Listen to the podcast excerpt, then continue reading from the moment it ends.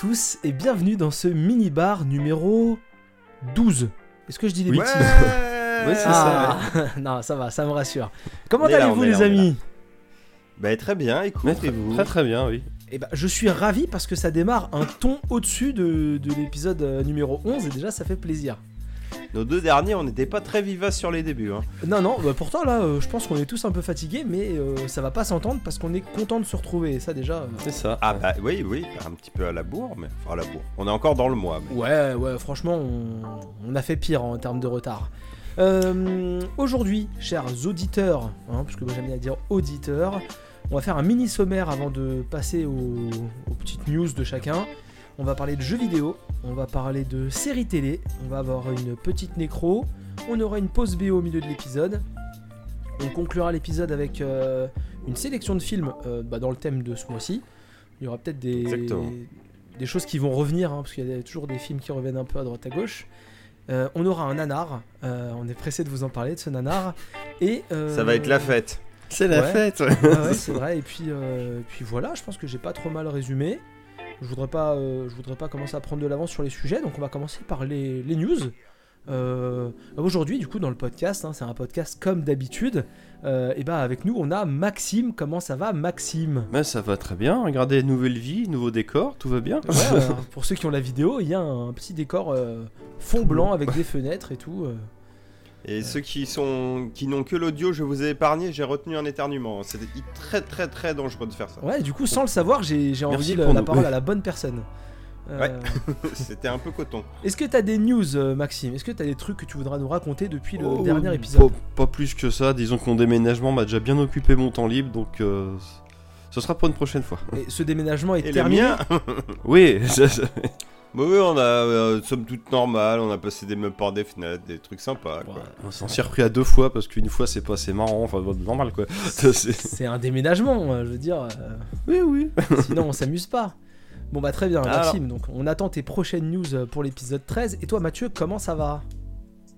Oh, je ne sais pas, somme toute plutôt bien, écoute. euh, voilà, c'est cool, un petit peu moins de boulot, donc on est content. euh, Peut-être Ouais. même on streamera un jour, hein, c'est l'allergienne du truc, mais bon, on verra. Ouais. Et non, non, sinon en news, écoute, non, euh, plutôt la pêche. La, la vie va bien, on va dire. Et, jouer un petit peu à du jeu vidéo, là. Bon, je vous l'avais un petit peu teasé, je me suis pris le, le petit remaster Alan Wake, là, sur PS5. Mhm. Bah écoutez, c'est une bonne cam. hein. Bon, c'est un remaster, mais bon, en même temps, ça coûte 30 balles. C'est-à-dire que graphiquement, c'est un petit peu mieux sans être foufou. Mais quand tu Oui. le mets sur la PS5, tu dis, c'est propre. Tu sens que le jeu a sa dizaine d'années, mais c'est propre. T'as pas d'aliasing, les textures sans être ouf. euh, Enfin voilà, c'est sympathique. Ça marche bien. Euh, sinon, il y a rien qu'à changer. hein. Ils ont refait les visages. Ouais. Pour le meilleur, je ne sais pas. On dirait que sa femme est botoxée maintenant, mais bon, ça, c'est encore un autre délire. C'est la femme d'un Euh, auteur à succès. Hein.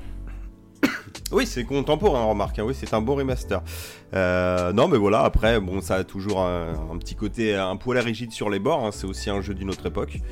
Mais sinon, euh, toutes les qualités sont toujours là. C'est toujours super fun. euh, j'adore cette ambiance, j'adore cette VF. euh, Enfin, tout est là. c'est- Ah là, je m'y suis retrouvé. Et pourtant, vous savez que j'aime pas recommencer des jeux. hein.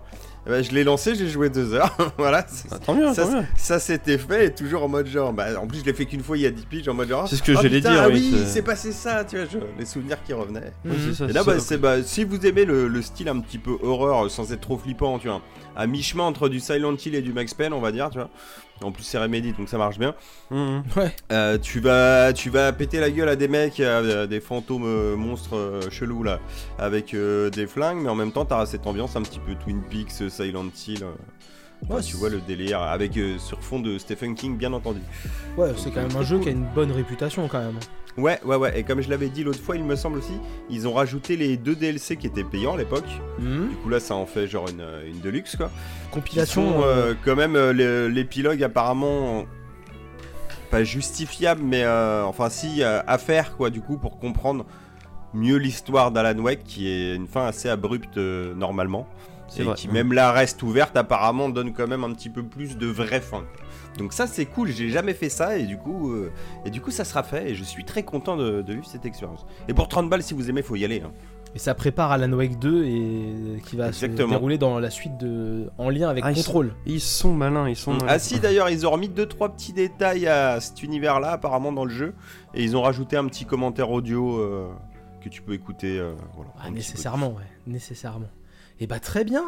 Euh, et Non, bah mais moi du bien. côté des news, depuis le dernier épisode, euh, euh, des petits travaux à la maison et euh, beaucoup de temps de trajet pour aller au travail. Donc j'ai regardé plein de films, j'ai regardé plein de séries euh, dont je vous parlerai pas forcément aujourd'hui. Mais il y avait un truc dont je voulais vous parler. Bon, au-delà du nanar, parce que des- je sais pas si vous vous souvenez, je crois que c'était moi qui avait été chargé de. Voilà de oui. trouver le nanar de, de ce mois-ci euh, la dernière fois. Donc du coup, ce sera Mathieu pour le, le prochain. On va, je pense qu'on va tenir ce rythme-là, c'est pas mal.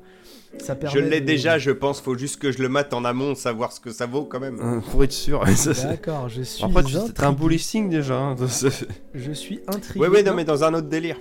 J'ai regardé, ouais. euh, regardé quelques petits trucs et moi mes deux trucs du moment, c'est que j'ai enfin Halloween oblige et je pense qu'on en reparlera vite fait dans la sélection Halloween. J'ai enfin regardé la série euh, Haunting of Hill House, euh, la série Netflix. Oh putain désolé si on a des amis qui est outre-Atlantique hein, parce que là euh, il a housse. Haunting of Hill House, yes, non Yes yes yes yes very well very well. I'm fluent in Ah, euh, English. euh, wonderful. my accent is beautiful. fluent, euh, totally bilinguage. Donc voilà, The Haunting of. Heureusement euh, que t'es sous-titré à l'audio. Hein, Même pas.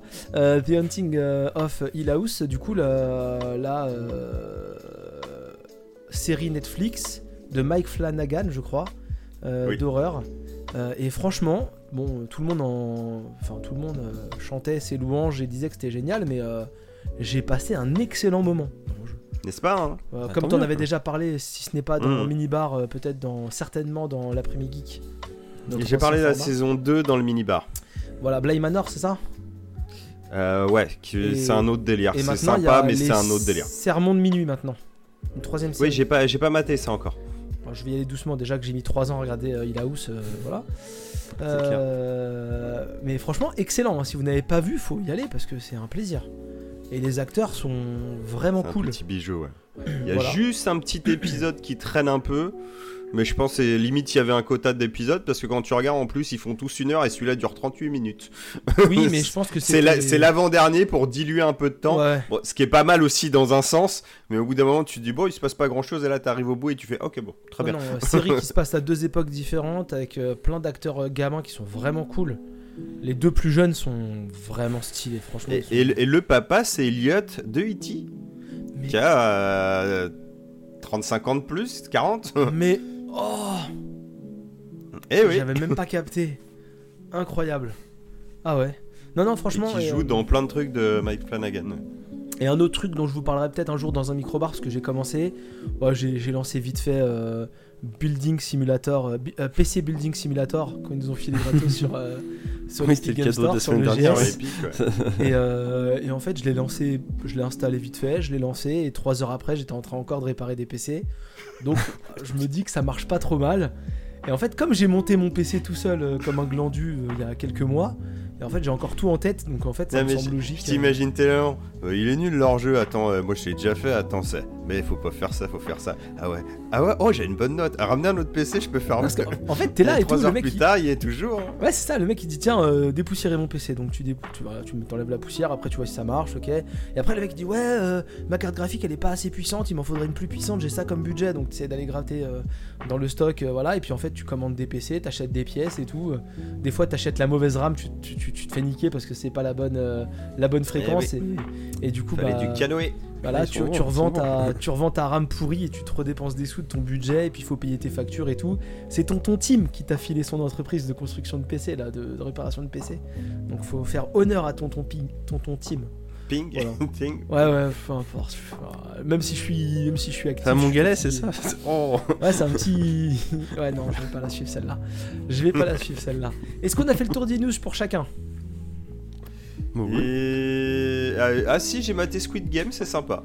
Ah, franchement, moi j'ai passé un excellent moment. Moi Oui. à la fin. C'est un peu, un peu surcoté. Ouais, la fin ouverte, non, c'est nul. Mais sinon, c'est cool. Tu grilles des trucs en amont, mais tu t'en fous. Bah, c'est dommage que c'est dommage que la désolé Maxime si t'as pas vu mais il y a zéro spoil c'est dommage que la fin ouverte il l'ait fait ouverte parce qu'ils étaient enfin ils auraient très bien pu faire une suite en fermant une fin quand même Oui, mais là, il se- c'est bah, c'est encore une fois, c'est le, je pense un petit peu le côté Netflix. hein. Tu regardes Stranger Things, tu peux trouver la Bible, euh, le projet de la série à la base. Euh, le dernier dernière page, dernier Mhm. chapitre, comme vous voulez, euh, c'est ouverture pour la suite, ce qu'ils prévoyaient. Les mecs, ils te le faisaient comme ça. Tu sais, en mode genre, euh, bah ça se passera dix ans plus tard, donc on change les acteurs, mais c'est les mêmes personnages. Ah oui, d'accord, ouais. là, il y a un truc. Bon, bah saison 2, euh, Stranger Things saison 1, les mômes ils ont plus. Et je- peut-être aussi ce qui explique un petit peu la qualité de la saison 2, c'est les mecs en speed. Euh, faut écrire avec les mêmes persos au même âge. Ah putain de merde, c'était pas prévu ça. Ça Ouais, se passe ouais. une semaine plus tard, oui, oui. Ah merde. Allez go, euh, ils ont pas 10 ans de plus, ils ont 7 jours de plus. C'est parti. c'est ça. Ouais, c'est un peu ça. Bon bah très bien. Euh, Mais bah, ouais. bah non franchement je- j'ai passé un bon moment et euh, j'ai pas forcément envie d'avoir une suite moi de mon côté.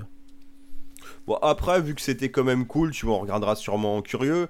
Est-ce que ça va autant nous tenir? Après, ça dépendra de leur talent de, de narration, de réalisation, quand même. Ouais. Ça se trouve, ils peuvent nous sortir un truc de ouf. hein, mais... On- mais oui, comme ça, dans l'absolu, non, j'en ai pas le besoin non plus. Non.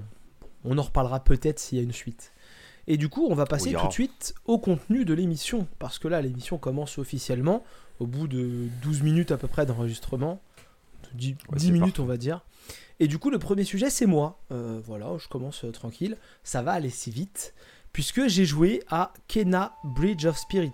Alors, je pense que quand je vous dis ce Oh nom-là, euh, euh, vous devez à peu près voir ce que c'est. D'accord, oui. Euh, ouais, parce que j'ai- codé le, le conducteur pour les gens qui écoutent. euh, Moi aussi, Et- mais c'était pas très subtil. bah, tu vois, ton, ton code, je l'avais pas compris, tu vois. Donc, euh, il était plus subtil que tu Ah bon, crois. autant pour moi.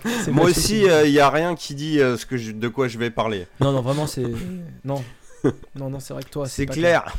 On, on voit pas du tout ce que ça veut dire. Et, et pour les gens qui habitent dans des grottes, enfin si ils captent le Wi-Fi, hein, bien sûr, hein, pour nous écouter, euh, c'est quoi du coup Kina Bridge of Spirit en Alors, quelques mots? Kena ça. Bridge of Spirit, c'est un jeu qui est sorti exclusivement sur PlayStation 5 en Et PC. dématérialisé. C'est la petite subtilité au début de la sortie. La version boîte sort un mois après. Et sur Mhm. euh, PC euh, sur le- l'Epic Game Store. Euh, c'est Oui. un jeu qui a eu une bonne pub euh, au moment de l'annonce de la PS5 parce que il était sur tous les trailers vraiment très beau. Euh, c'était vraiment ce qu'on tout le monde mettait en avant et on se reposait surtout sur la beauté du jeu donc tout le monde s'appuyait un peu là-dessus. Je cherche mon petit texte que j'ai rédigé en même temps, excusez-moi. Et du coup voilà, donc c'est un jeu vidéo d'un studio indépendant, d'un jeu de studio je crois, qui s'appelle Amber Lab, euh, qui a donc euh, développé ce- ce- cette nouvelle licence. Est-ce qu'il y en aura une suite Euh, Je je sais pas, mais c'est possible. Et donc vous interprétez le personnage de Kena, qui est une, passeuse d'esprit, on va dire à peu près. Donc Bridge of Spirit, elle accompagne les esprits vers la, sérénité. Et Kena, elle arrive dans un environnement, dans, dans une forêt, sur un, un territoire où il y a un village d'esprits et il y a eu une corruption d'esprits euh, qui est arrivée et elle va faire son travail de gardienne des esprits en les aidant à retrouver la paix. Et donc, en, comment on aide les gens à retrouver la paix Et ben, on combat des monstres et on tue des choses. Moi, je trouve que c'est un message euh, vraiment agréable et, et c'est très très cool. Euh, Et la branlette. graphiquement, donc j'ai dit que le jeu était vraiment très beau et ça se confirme. Alors moi du coup, je n'y ai pas joué sur PlayStation 5 parce que bah je me suis monté un PC il y a pas longtemps et du coup Oui, je c'est vrai que dit- c'était le jeu gratuit de la semaine dernière. Non, non. non non c'était un jeu payant. euh, J'ai craqué, chef. ça coûte euh, 40 euros. Quoi, c'est bon, il excessif. m'a coûté, il m'a coûté du pognon, faut bien que je, je m'en serve quand même du PC. Voilà, exa- c'est exactement. euh, Bah, les enfants, ils mangeront des pâtes, ouais, qu'est-ce que tu veux que je te dise, En chef fait, j'avais deux problématiques. C'est euh, soit j'achète le jeu sur PS5 et je suis obligé d'y jouer sur la télé et des fois sur les trailers il y avait des monstres qui pouvaient être un peu flippants ou voilà. Ouais, Et un- donc j'allais ouais, pas pouvoir y jouer n'importe ouais. Euh, et de toute façon, j'étais obligé de l'acheter en dématérialisé à 60 ou peut-être Oui, 30 ça ba- change peut-être pas 39 grand-chose, balles, ouais. quoi qu'il arrive. Ouais, c'était 40, il me semble. Voilà, et, et soit sinon j'étais obligé de l'acheter, enfin je l'achetais sur le PC, je pouvais y jouer n'importe quand dans le bureau en poussant la porte, euh, l'é- l'écran du PC est pas vers la porte donc Tu sais que tu pouvais attendre un mois et l'acheter en boîte aussi. hein. Oui, mais j'aurais été obligé d'y jouer sur la PS5 dans le salon. Tu peux déplacer ta PS5 aussi. Non, j'ai pas d'autres télé. Ah, mais euh, arrête euh, Je l'ai non, pris elle est- sur Epic. Elle est trop lourde. du coup, Ah, il marque un bon point Ouais, puis j'ai pas Non, la non, place de la c'est bon, mettre, je vais pas la euh, porter dans à le chaque bureau. fois. en fait. J'ai- J'ai réduit l'espace à vivre du bureau de Ouais, 50%. Donc du coup, je, Elle fait 10 mètres cubes. Ah oui, c'est vrai que j'ai oublié. tu fais la taille d'un frigo. du coup, euh, du coup, je prends pas de risque et donc, euh, en gros, bah du coup, voilà, euh, je l'ai pris sur PC. Euh, le jeu est très beau, euh, sur PC aussi. Moi, sur ma 6700 XT d'AMD, euh, j'ai pas pu mettre tout à fond parce que le jeu il est quand même gourmand et de temps en temps, même en baissant un peu la qualité, des fois il ramait un petit peu.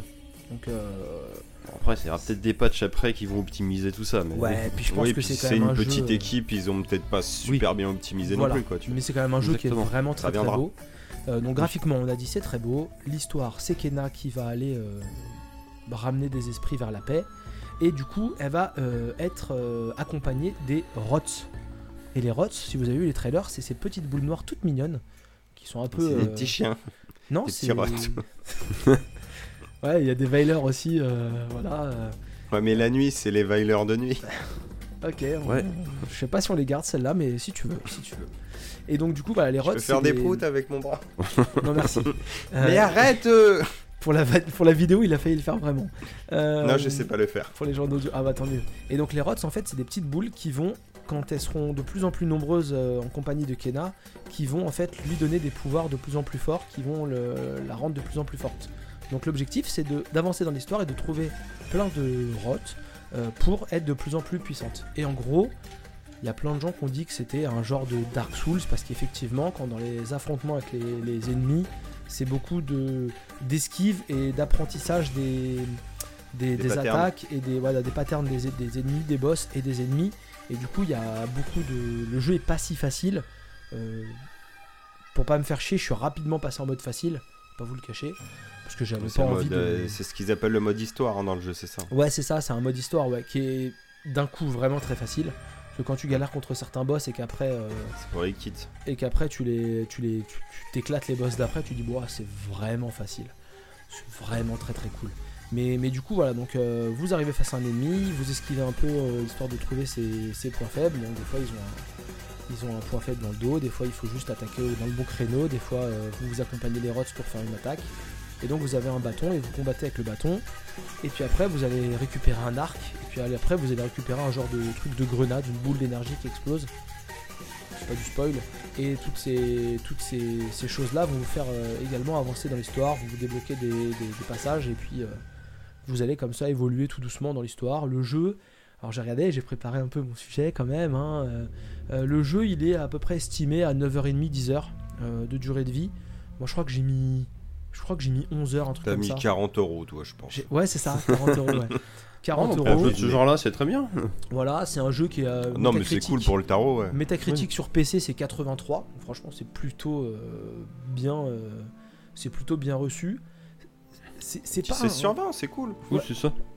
Ouais voilà ouais c'est ça. J'ai entendu 83 sur 20. Je me suis dit. Est-ce est-ce que ça aurait pas dans l'idée un petit côté euh, Plague Tale euh, en mode genre euh, c'est un, c'est un très bon jeu pour la taille du studio quoi. Mm. Sans aucune. euh, Alors vis-à-vis de moi, de vis-à-vis de mes goûts jeux vidéo, euh, Tale est largement au-dessus euh, de mon côté. Maintenant effectivement petit studio, jeu plutôt. euh, Oh, C'est pas le Ambitieux. même genre non plus, mais oui. jeu plutôt ambitieux. non. euh, non, ouais, franchement, c'est une- c'est plutôt une bonne surprise. Moi qui y croyais pas trop quand je voyais les annonces et que ça m- ça m'attirait pas trop, euh, je l'ai un peu pris sur un coup de tête. Euh, c'est vraiment une bonne surprise de mon côté. C'est un jeu à 40 euros qui vaut largement le coup d'être fait. Je veux dire, 40 euros pour 10 heures de jeu sur un beau jeu avec euh, quand même. Enfin, c'est pas pour l'histoire que vous allez jouer à ce jeu là, mais c'est plus pour. euh, pour, euh, tout- tout- toute Enfin, l'aventure, voilà, toute l'aventure et, et tout l'enchaînement d'actions et, de, et, de, de- de combats, de boss et d'ennemis et tout ça. Franchement, si vous aimez un peu le style Dark Souls sans vouloir aller dans la, dans la, dans la difficulté et dans les, dans les complications, même si à mon avis en mode euh, difficile, ça doit être chaud, vu déjà comment c'est chaud en mode, en mode euh, normal. Mode histoire, c'est pas chaud du tout. Euh, c'est vraiment un truc qu'il faut envisager de faire. Moi en plus, un autre argument pour lequel j'ai pas pris sur PS5, c'est important, c'est que cette histoire de double gâchette, c'est très cool sur la PS5. Sauf que j'ai fait Ratchet Clank en entier, j'ai fait de, un autre jeu où il y avait aussi les, les gâchettes. C'est vite casse-couille ces putains de gâchettes qui se bloquent à mi-course. Euh, voilà, un- tu, tu sais jamais si ta manette elle est cassée ou pas. Parce L'idée que est c'est de la merde, ouais. Non, non, mais l'idée est vraiment bonne. L'idée des gâchettes euh, adaptatives, c'est vraiment cool. Sauf qu'en fait. Mais ça doit euh, être perturbant quoi. Bah, c'est ça, ouais. Vraiment, quand t'arrives à mi-course et que ta gâchette, il faut appuyer fort dessus pour, euh, pour passer un cran. Autant sur un FIFA, je peux comprendre, ton joueur il est fatigué, quand t'accélères, la gâchette elle est plus dure à enfoncer, ça veut dire que ton joueur il est fatigué. Bon, Même ça, ça doit être casse-couille, mais je peux l'entendre. Euh, mais vraiment, cette histoire de double gâchette, euh, si tu dois. Oh, toi, t'as pas euh, dû aimer le motion gaming. euh, Ouais, puis il faut bouger les bras. Avec la Wii, c'est n'importe quoi. non, mais c'est juste que t'es habitué à pouvoir enfoncer ta gâchette jusqu'au bout. Je veux dire, c'est dans notre euh, passif Mais je de sais. joueur. Non, mais ça c'est- perturbe les habitudes, c'est ça. C'est ouais. historique. Et du coup, ce truc-là, euh, au début, c'est compliqué et à la fin, c'est fatigant. Euh, euh, L'idée est bonne, mais peut-être pas à refaire. Voilà, Sony fait Oh, bah, Je pense que c'est de- ça dépend comment ils le font aussi, tu vois. Dans Alan Wake euh, sur PS5, il y en a un petit peu. Mais euh, juste ce qu'il faut. C'est-à-dire, par exemple, t'as une légère rétention quand tu tires au shotgun, tu vois, quand t'arrives sur la fin, ça bloque un Mhm. peu. Oui, Mais sans être pas, méchant, oui. quoi. Mais juste, tu sens que t'as un bordel un petit peu plus gros dans les bras, quoi. Non, mais euh, après, je te laisse parler, Maxime, excuse-moi. Mais tu- par exemple, dans Ratchet Clank, c'est pas gênant. Je veux dire, c'est, c'est- moi, ça m'a pas du tout gâché le, ça m'a pas du tout gâché le jeu en fait. Mais euh, j'ai, pas envie de vivre une expérience où ça me gâcherait le jeu. Voilà, en gros, c'est ça. Et du coup, je me Mhm. suis dit, est-ce que ça vaut la peine de. Je sais que par exemple sur euh, le jeu The Returnal, là, Returnal, le jeu de, Ouais, ouais, ouais. de- le, le- un peu le, le, c'était le shoot, là, ouais. là. Ouais, c'est un genre de shoot. euh, trop dur Il un bullet shoot, ouais, comme ça, ouais. Shoot roguelite, là. Ouais, c'est ça, en roguelite, ouais. Euh, du coup, enfin, tout le monde disait que c'était génial, donc je peux entendre que ce soit génial, tu vois, mais euh, euh, ce qui m'embête chez Sony de ce côté-là, c'est qu'ils devraient mettre des paramètres pour le désactiver, en fait. J'en ai marre, boum, je désactive, j'en ai... Après... Ah, mais est-ce que euh, t'as assez de boutons après aussi, tu vois C'est peut-être- aussi pour parier à ça, quoi. C'est peut-être pour ça C'est le nouveau font pas, R3. mais- Ouais, euh, ils, le Un c'est peu ça, ont ouais. laissé le R3, quoi. Euh, donc, euh, donc euh, voilà, quoi. Mais après, bon, c'est pas... Enfin... c'était les arguments pour le mettre sur PC, et puis voilà, je me suis monté un PC, et merde, je vais quand même l'utiliser, quoi. Je joue quasiment que sur PC maintenant. Donc voilà, quoi, c'est bon, je suis convaincu. Question idiote, il joue à la manette sur l'ordinateur du Tout à coup fait, tout à fait. Euh, Une petite manette d'Xbox One. euh, Oui, c'est ça. Et puis du coup, ouais, c'est Ouais, dans- j'ai c'est branché classique, ma quoi. manette euh, DualSense parce que bon, euh, non, mais c'est quand même mieux. non, mais- Celui-là, moi, je peux Ah là, régler ah si- là là. Mais là, il me laisse le choix pour les gâchettes. Non, je parce que du comprends. coup, sur la, sur la DualSense sur PC, t'auras pas les gâchettes adaptatives, donc c'est pas gênant. Oui, oui, logique. Mais je crois Oui, qu'il y, a- c'est il pas y en a prévu, quand même qui. Alors, ah, je confonds peut-être avec certaines vibrations. Parce que j'ai vu qu'il y a des jeux qui prenaient en compte Ah. euh, des options de la DualSense. T'auras peut-être leurs vibrations haptiques, là, ce qu'ils appellent les Ouais, vibrations haptiques. ça doit être ça, ouais. Les vibrations 3D comme sur la, la Switch. Mais euh, non, Oui. voilà. HD. Bonne surprise. Euh, ce sera pas forcément le cas de mon prochain jeu que je parlerai dans, à l'avenir dans, dans- dans cette émission, mais là, c'était une bonne surprise et euh, c'est pas un grand jeu, mais c'est sympa. On passe un bon Mais c'est un bon jeu, quoi. Ouais, voilà, ouais, c'est c'est vraiment un truc. eh, même si j'ai dit que je l'ai pas joué sur PS5, tu vois, il n'y a pas des tonnes de, de jeux exclusifs PS5 très beaux en ce moment sur les, les PlayStation 5. Je veux dire, euh, quand t'as mis 6 mois à t'acheter une console et qu'au final t'as que deux pauvres jeux à pouvoir jouer, Oui. bah Kena c'est une bonne occasion de jouer à un Ah jeu non, très beau. Voilà. Moi, ça tombera aussi, hein, mais je- j'aime bien les boîtes. Puis j'ai- il y a Noël, la Nive et tout qui arrive. Donc je crois que ça va pas tarder hein, parce que Je, je laisse euh, le truc planer. le jeu est sorti vers le 20 ou 21 septembre et je crois que c'est Ah, c'est bon. courant novembre. ouais, il y a les appels du pied. Euh, ouais, c'est. Non, non, pas forcément lui. Hein. Non, non, mais Vous, les auditeurs Voilà. Donc, euh, donc euh, ouais, je, suis- je- je suis content de, de ce à quoi j'ai joué. Et du coup, euh, j'ai un peu travaillé mes, mes, mes transitions de début de podcast, beaucoup Oh moins putain, j'ai peur. Mais du coup, on a parlé un peu de, de passage d'esprit. Et du coup, on va attaquer la nécro. Ah, je me dis que voilà. Mais oui. Eh ouais, tout ça en toute subtilité. désolé, désolé. Mais du coup, je vous laisse. Kena euh, va peut-être les emmener, ceux-là aussi. je vous laisse prendre la main sur la nécro et allez-y. euh, Ah ouais, bah c'est ma faute, chef. hein. J'ai en- j'ai encore merdé et ce podcast a encore porté malheur. Parce que bon, je vous envoyais des, des messages de gens en vous disant Eh les gars, je pense qu'on a raté des, des personnes pour la nécro. Donc plutôt bonne nouvelle. Putain, j'avais pas envoyé ça. Je traîne sur Facebook ou sur Google, je sais plus. Ah, je vois passer coup sur coup. euh, bah, deux décès où tu dis Oh non, merde, c'est chiant. Bon, alors le premier. C'est chiant, mais ça me touchait un peu moins. C'était euh, la mort d'Hiroshi Ono. Alors, qui est ce monsieur Hiroshi Ono? Euh, C'est un designer japonais de jeux vidéo, essentiellement Mm. connu pour ça, euh, qui a designé Pac-Man et Galaga. Et ma page Wikipédia s'est fermée. Galaga, normalement, de mémoire. Voilà. Et ce monsieur, vous avez pu l'apercevoir bouger et parler dans le film Pixel. Ouais, ouais, ouais, ouais, tout à fait. Voilà. Il se fait pas Ah bouffer bah, le bras ou je l'ai pas vu, mais c'est lui qui parle à. Pac-Man et qui se fait manger en Ah. gros. Ouais, c'est ça. Ouais, C'est ça, ouais. logique. Je suis ton papa, euh, sois un gentil garçon. Et il se fait arracher le bras. Ouais, ouais, ouais. Donc Ouais, bon, déjà ça. voilà, bon, ouais, tu, tu dis bon, ce monsieur, voilà, je connaissais pas trop, mais bon, ça fait chier quand même, tu vois. Tu dis bon, ça va, hein, au moins pour une fois, c'est pas un doubleur. Oh, tais-toi donc. Qu'est-ce que c'est pas que je trouve juste derrière Eh ben, on a perdu Bernard Tiffen. Est-ce que vous savez qui est Bernard Tiffen? Moi, je sais ce qu'il a doublé. Pareil, ouais. Bon, bah alors, pour ne citer que en une fois, c'est quand même Chuck Norris et Bender dans les premières saisons de Futurama, quoi. Merde Excusez-moi du peu, hein, Ouais. mais ça euh, casse les couilles. Faut bien préciser dans les plus. premières saisons quand euh, la voix de Bender était cool. Ouais. Oui. Mais d'ailleurs, ça Futurama, si je dis pas de, de délai, enfin de bêtises, pardon, euh, la voix est partie, elle est revenue et repartie. Oui, ça s'en va et ça Mmh, revient. Je crois qu'ils ont oui. chanté ça aussi. Ouais, c'est. Bah, ça, c'est un peu le coup du, du, du blender, quoi. Ça tourne, ça s'arrête, ça tourne. Ouais, bah, Je l'assume pas, celle-là, je l'assume pas. Oh, tu peux, hein, c'est pas très grave. Non, non. Euh, Qu'est-ce qu'il a comme film notable Il a. Bah putain, mais oui, il a aussi doublé Christopher Walken, je suis con. Mmh. Merde Christopher Walken, James Caan. Ouais, Alors, Chuck Norris, ça on le savait. Jérémy, Jérémy Irons, aussi. Warren Beatty. Moi, j'aime bien quand Mathieu il prépare l'émission pendant l'émission. Stanton. John Hurt. Jérémy, Jérémy Iron, on voit la, la transition dans le cadre de Justice League. Dans le Justice League de 2 heures, c'est Bernard Tiffen, et dans le Justice League de 4 heures, c'est un autre doubleur. Mmh. Il, est, bah, il devait déjà être euh, en, mauvaise, en mauvaise santé à ce moment-là. Et, et au départ, ça m'a choqué. parce que du coup, je me demandais si le film était en version française et pas québécoise. Mais en fait, après, quand j'ai vu que les autres personnages Ouais. avaient des Mais voix qu'est-ce que normales. tu racontes? Tu l'as acheté en Blu-ray? Comment est-ce possible? Comment? Bah Ouais, non, vu sur- le, le- le Blu-ray des Tortues Ninja, là, euh, il était en québécois, donc ça peut arriver, hein il l'a pas acheté en Euh. Blu-ray, il l'a, il l'a regardé sur une plateforme de VOD. Oui, euh, c'est quoi Ulus, c'est ça hein Euh, C'était ça, hein. Non, sur, euh, HBO Max HBO C'était- Max, il l'a vu. C'était Odyssey, oui, c'est ça. Non, tu pouvais le, tu pouvais le Sur louer Salto. sur OCS où il y avait des Sur trucs sur lesquels tu pouvais le louer. T'étais pas obligé de le voir. en Bah oui, oui, SVOD. c'est là que je l'ai loué, hein bon, c'est pas le sujet. Mais est que disait du coup, euh, il, il- bah, il est. Oh bah, de toute façon, Bernard, là, il est- si tu nous entends.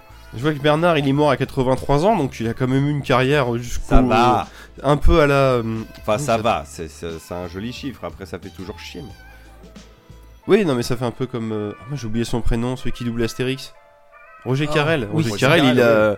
Il a. euh, il...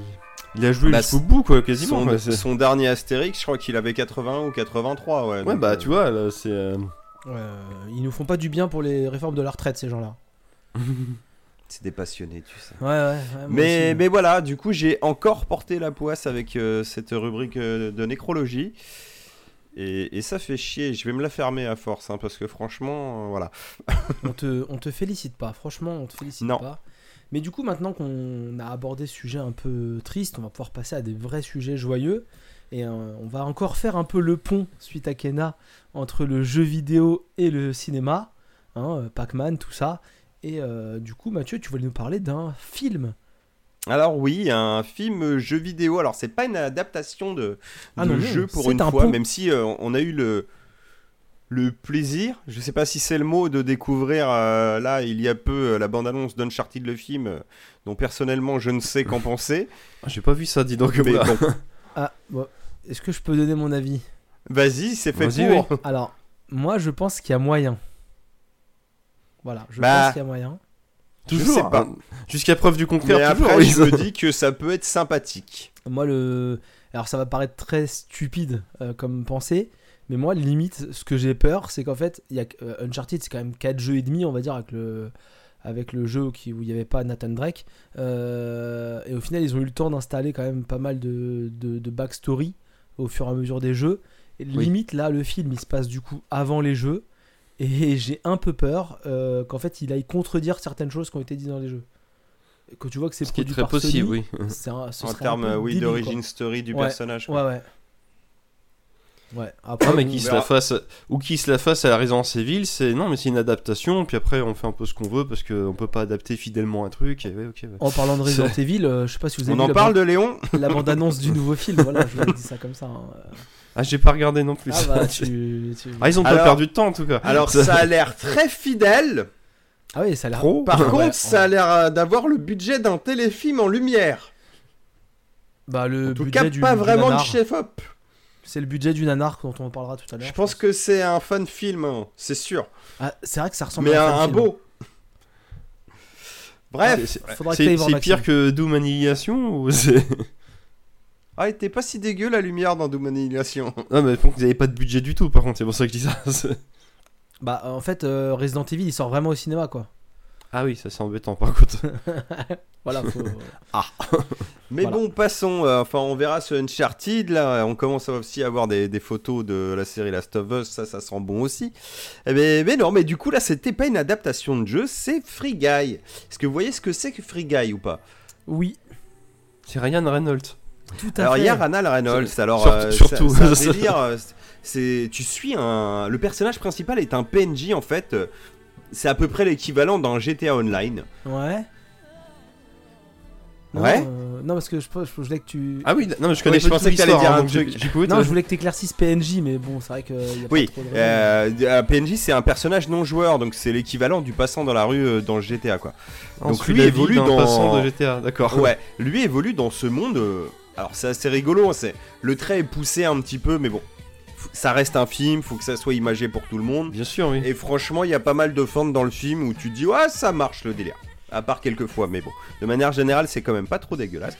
Donc tu suis ce gars, pour lui c'est normal, tu sais qu'il y a des braquages en permanence, des explosions dans les rues, des tanks, euh, des mecs avec des kalachnikovs verts multicolores qui courent comme ça dans la rue comme des cons. Déguisé en lapin.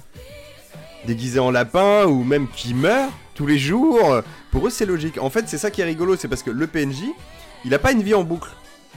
Enfin, oui et non. C'est-à-dire que tous les jours, il fait la même chose. Mais il est conscient que tous les jours, il fait la même chose et c'est normal. Et il se rappelle de ce qu'il a fait la veille et tout. C'est-à-dire, il a ses potes, il a genre une copine et tout. Oui, d'accord. Par oui. contre, tous les jours, il va à la banque. Quand il se fait braquer, il s'allonge sur le truc. Il sort toujours la même ligne de dialogue au braqueur. Et, tu vois, et ainsi de suite, 50 fois par jour. tu vois. Et quand il meurt, le lendemain matin, il est relâ. Donc, c'est pas un problème. quoi. C'est juste, ah, un, je suis mort un hier. figurant perpétuel. Exactement ça. du coup, tu suis ce perso-là dans, dans ce monde. Et en fait, il t'explique, oui, euh, il y a des héros où ils te déballent pas trop le délire, mais genre, il y a des gens comme ça, euh, eux, ils ont les lunettes de soleil, eux, ils peuvent faire ce qu'ils veulent et tout. Et je vous le mets dans le mille, euh, un jour, euh, par un concours de circonstances, enfin, si que je vais développer, en fait, il croise une nana, et, et c'est une, nana qui a des lunettes de soleil, donc qui est censée être un joueur. Et là, il se retourne sur elle et genre, il a, il a une espèce de coup de foudre, alors que c'est un PNG, tu vois. Et la nana, elle fait, tiens, c'est marrant ça, tu vois, genre, euh, il a jamais fait ça ce PNJ. Bon, elle se barre et tout. Très bien. Et lui, après, il se dit, du coup, bah, attends, moi, il me faut des lunettes de soleil pour que j'aborde cette fille-là. du coup, au cours d'un braquage, parce que lui, il est employé de banque, un mec le braque, il fait, non, mais monsieur, faut que je vous emprunte vos lunettes de soleil, donc ça se barre en couille. Il bute le gars sans faire exprès ou il le blesse, et puis enfin bref, il récupère ses lunettes de soleil, et là quand il les met, alors c'est magique, il voit, et c'est là que c'est bien foutu, je trouve, dans un sens, euh, ce que tu vois en tant que joueur, tu sais, tout ton affichage, euh, les, les billets qui vont voler, les trucs comme ça, quand il met ça, il voit ça, genre il, il s'est fait péter la gueule pendant le braquage, là il voit une trousse de soie, il, il marche dessus, d'un coup, tu sais, genre ça le, ça le transperce, il saigne plus du nez, genre oh putain, je me suis jamais senti aussi bien, des trucs comme ça, Genre, Hmm. euh, il met les lunettes, il va au-dessus de la banque, il y a écrit banque, tu sais, en truc qui clignote. Euh, pareil, il y a un garage de voiture, genre qui paye pas de mine, tu le vois dessus, genre pen shop, tu sais, machin à la GTA pour reprendre ta caisse, tu vois. Du coup, là, il découvre un autre monde, même il, il trouve comment gagner du pognon et tout, alors que le mec, il a jamais de pognon, tu vois, genre. Oui, parce qu'il Il n'y a- avait pas besoin, oui. ça, c'est- Ouais, et puis en plus, c'est rigolo parce que dans leur monde, du coup, ils fantasment sur des fringues qui pour eux sont trop belles, qui sont en fait. euh, des accessoires de skin, tu vois, pour les joueurs Oui, c'est pas des pour trucs eux, avec oui. des couleurs euh, hallucinantes euh, ou dans un style très douteux. Enfin bref, bon délire et tu suis l'aventure de ce personnage-là du coup qui tombe amoureux euh, de cette nana qui est en fait une, euh, une développeuse informatique et en fait c'est ça le délire. euh, Alors c'est là qu'on rentre dans le moins fin, euh, c'est-à-dire qu'il y a des gens, deux, un, un mec et une nana qui avaient développé un prototype de jeu qu'ils ont vendu à une grosse boîte qui sera un équivalent, tu vois, de, de style Ubisoft, Microsoft, ce que tu veux, qu'on euh, racheté le truc, mais qu'on dit qu'ils allaient pas utiliser. En fait, ils ont utilisé le code de ça. Activision. Et voilà, par exemple. Et du coup, ils ont monté leur GTA Online à partir de leur code à eux. Et en fait, eux, dans le, la nana essaye de prouver se sont fait voler leur code. Et en fait, lui, c'est un, un reste du code du prototype où ils avaient créé euh, pas une intelligence artificielle, tu vois, mais un, un personnage évolutif pour essayer de développer euh, pas une conscience, mais un simili machin, tu vois. Donc euh, Hmm. et à partir de ça, en fait, t'as le PNJ qui essaye d'évoluer dans le jeu pour plaire à la nana. où elle lui dit non mais tu peux pas traîner avec moi parce que elle, elle doit récupérer des données à l'intérieur du jeu, tu sais, pour prouver que, Ouais. que le bordel est à eux. Elle lui dit tu peux pas traîner avec moi, euh, il faut que tu sois au moins niveau 100, toi t'es niveau 1 quoi. Et lui pendant tout le, jeu- tout le film il essaye de progresser, de gagner des niveaux euh, pour plaire à la meuf. Et... Bref, j'arrête là, j'en ai déjà assez dit, ça tisse bien le truc. Non, mais Euh, c'est original malgré tout. Ça se barre C'est- en couille, c'est pas le film du siècle. C'est un humour assez gentillet, mais voilà, c'est plutôt bien senti de manière générale quand vous êtes un peu gamer et que vous connaissez les univers. Voilà, comme je disais, il y a des raccourcis et euh, des illustrations de choses aussi pour faire comprendre à tout le monde. Et Bien aussi sûr, parce oui. que c'est un film, c'est visuel, donc des fois tu dirais bah non, euh, ça ça marche pas comme ça. Tu vois, par exemple, il y a un moment le serveur il plante, genre les gens ils voient le jeu, tu sais, genre qui passe en noir et blanc comme si t'étais Mhm. mort dans GTA, et là il y a écrit déconnecté. Tu te fais bah non, si le truc il crache, ça freeze et ton truc il plante quoi. Et tu vas pas voir euh, ça écrit déconnecté avec l'image de. C'est genre limite le jeu il continue derrière, il y a juste écrit déconnecté, tu peux plus bouger ton bonhomme quoi. Ouais, Oui. Bah non, c'est pas Oui, ça un pas serveur logique, qui crache, tu vois, genre. Mais visuellement, euh, c'est pas très joli un écran Oui, noir. pour le retranscrire, c'est compliqué. Ouais, T'as euh, des là, conneries comme ça et de, ouais. de manière générale, le film s'en tire plutôt bien sur ces trucs-là. Après, il y a quelques trucs un petit peu poussés à la hollywoodienne, du genre tu fais, mais euh, tu nous as dit que ça, tu. Et pourquoi là, du coup, t'arrives à, tu vois, genre un peu tiré par les cheveux en termes de cohérence des fois. Mhm. Mais il y en a pas beaucoup et de manière générale, bah écoute, j'ai passé plutôt un bon moment alors que je m'attendais vraiment à rien. Moi, je suis un peu, un peu kamikaze là-dessus. hein. Souvent, quand il y a des films comme ça où ça pue un peu du slip, Mathieu il y va, il y regarde et il dit que c'était de la merde, mais ça l'a fait rigoler aussi, tu vois. et bah là, Mathieu il était plutôt content. Tu l'as pas dit que c'était de la merde, il a même pu passer putain de Non, bonnes ça, quoi. ça On a regardé ça avec film. madame, elle me fait ouais qu'est-ce qu'on regarde? Je fais ouais j'ai ça mais euh, je fais écoute tu sais quoi? Je, je suis curieux, on regarde 10 minutes, un quart d'heure, si c'est vraiment de la merde et que je veux le finir je le finirai dans mon coin mais sinon on n'est pas obligé. Ça doit durer je sais plus 1h50 un truc comme ça, est-ce que j'ai la c'est durée? pas très long, 115 en plus. minutes. C'est pas Ouais, très long. ouais. Ça va, c'est une bonne durée. Enfin, Putain, c'est passé comme une lettre à la poste. Euh, Bah, alors pourquoi c'est fun dans un sens? Bah déjà parce que c'est pas trop mal écrit et aussi que j'aime bien, même si c'est pas un réalisateur de fou, c'est un film de Sean Levy. Sean Levy, c'est le mec qui avait fait La Mm. Nuit au musée. Bon, les trois malheureusement. hein. Bon, mais le 1 est très bien. Enfin, très sympathique en tout cas. Et il a aussi fait un film que je trouve sous-côté, qui est très cool, un film un peu pour la famille. Après, Ouais. faut aimer le délire un peu de la boxe, c'est Real, Real Steel, le truc de combat de robots Exact. oui, Ah. oui. qui à chaque fois que je le vois, c'est pas le film du siècle, mais à chaque fois je me dis, putain, j'ai c'est passé agréable, une bonne soirée, quoi. Tu vois, tu- C'est cool. Avec un Hugh Jackman qui est en ancien du boxe, entraîneur de boxe, dans le futur, euh, il y a des combats de robots clandestins où, où tu fais du mimétisme, mais ils ont quand même un minimum d'intelligence artificielle. Et, et en gros, il retrouve ça avec son gamin, il est divorcé, patati patata, et il recueille le robot, ils font des compètes de boxe avec le robot. C'est Rocky Futur, version côté, euh, la famille. il y a un mais, côté euh, feel good. voilà. euh, il y a un petit côté feel good dans, je trouve, dans, C'est ça, mais c'est exactement dans ça. le oui. style, ouais. C'est peut-être. C'est ça, et euh, du coup, bah, Sean Levy, moi j'aime bien, écoute, voilà, donc euh, ça participe pour moi aussi au côté. euh, Et, euh, tant mieux. sympa. et Ryan Reynolds. Et c'est son bien premier film depuis euh, La Nuit au Musée 3, putain, ça fait 7 ans. Il avait failli faire Uncharted, euh, le film aussi d'ailleurs. Et, et Euh, Ryan- Ryan Reynolds, ouais, j'aime bien Ryan Reynolds. C'est pas l'acteur du siècle, pareil, euh, mais non, mais, mais plutôt sympathique en Ah, tout je cas. croyais que tu l'aimais pas, moi. Non, j'aime pas Deadpool, mais j'aime pas les blagues de Deadpool. Oui. Mais j'ai rien contre Ryan Reynolds. Et Ah j'ai- j'aime pas Blade 3 non plus, mais Et t'aimes bien Green Lantern. j'aime pas Green Lantern non plus. D'accord. On va arrêter de chercher parce que Mais je crois que j'aime t'aimes pas bien de ces Free films, en Guy. fait. Ouais, voilà, ouais. Bon, ça va là. Et euh, sans doute d'autres trucs, mais là, comme ça, effectivement, je vois pas. Ah, si, euh, le truc avec Denzel Washington, là. euh, Ah, et ennemi- machin rapproché, euh, sécuri- sécurité rapprochée. C'est sympa ça. Il était pas mal Là où, euh, Un petit film d'action sympathique. Ouais, pas- aussi, qui est très bien. Burid qui est cool aussi, ouais. Ouais, Ouais, c'est pour le coup, vrai, il joue non, tout mais- seul, quoi. Donc, c'est une... là, tu vois la Non, performance. non, mais je vois que t'as été cherché dans. Et le truc où il échange euh, de vie avec euh, Jason Bateman aussi. Change Up ou je sais pas quoi. Ah, je connais pas ça. Je crois que c'est deux potes ou deux frères, et genre lui c'est un playboy de 35 piges, et l'autre il a le même âge, mais il a la femme et les deux mômes. Oui, et en gros, les deux ils font un vœu de Ah, j'aimerais bien avoir ta vie, et après ils, ils ont échangé leur cerveau quoi. Donc Ouais, l'autre il se retrouve dans le corps de son pote avec la femme et les mômes, genre entre guillemets ce qu'il voulait, mais il pète des câbles, et l'autre pareil, il se retrouve genre euh, Ouais, putain, je peux draguer de la minette. C'est une variation de Family, de Family Man-. Un peu, ouais. Intéressant. Et du coup, t'aimes bien RIPD Pardon? Ça- Non, j'ai essayé Ça, de chercher. euh, mad vite fait. Non, à noter euh, vite fait, après on passe. Ah, au RIP. sujet. Ah oui, R- RIP. Ouais, tu sais, avec. euh, Je sais plus avec qui, je en plus. Jeff Bridges. Yeah. Oui, Et c'est Kevin. Bacon le méchant. Bah voilà, tu vois, Jeff Bridges et Kevin Bacon le méchant, on peut pas ne pas non plus le. Non mais s'il te plaît, c'est de la merde dessus, ce film. ça- ça- Bah, on, le- Arrêtez. on le voit une fois quoi. J'ai pas vu. Tu le vois une fois et après tu l'oublies. Euh, Oh, noter, c'était sur Netflix. dans les films de Ryan Reynolds, euh, il y a Red Notice qui sort bientôt euh, avec euh, The Rock et euh, Gal Gadot quand même. Le casting est quand même assez costaud. Ah oui, oui, oui. Ça, la bande annonce c'était pas faux folle, mais euh, curiosité mal placée, ouais, on va dire. voilà, c'est ça. C'est ça. Un film Netflix quoi. Et euh, un film que j'apprécie beaucoup Oui. et qui ne mérite pas euh, que je l'apprécie beaucoup, mais voilà, et qu'il faut voir, c'est Hitman and Bodyguard avec Samuel Ah, Jackson. c'est c'est prévu. C'est par contre, prévu, je suis ne curieux. regardez pas le 2. Voilà, je, vous, je vous Ah ouais? Mais D'accord. c'est vraiment le, le 2 est vraiment horrible, mais le premier est vraiment très très très marrant. Franchement, je- tu, tu le regardes euh, sans prise de tête et ça passe tout seul. Ah si, et j'aime bien X-Men Origins Wolverine. Ah non, je l'aime pas celui-là. Bah ouais, mais pourtant. ah, Détective Pikachu Mais c'est le. oui, j'allais mais en c'est le- parler. Ah bah oui, Pikachu, oui. Bien sûr. Ouais, le remake d'Amityville, ça se matait. Non, mais après, euh, c'est normal que. The Voices. euh, c'est normal que t'aimes pas X-Men Origin. Parce qu'en fait, c'est- il joue Ah Deadpool. c'est normal. C'est c'est pas Gambit? Ah non, il joue Deadpool. Il a la gueule cramée à la fin et il joue Dead- il- C'est c'est la première fois qu'il jouait Deadpool. Sauf qu'il joue pas un Ah, Deadpool en c'est costume. marrant, marrant, ça. Oui. Ouais.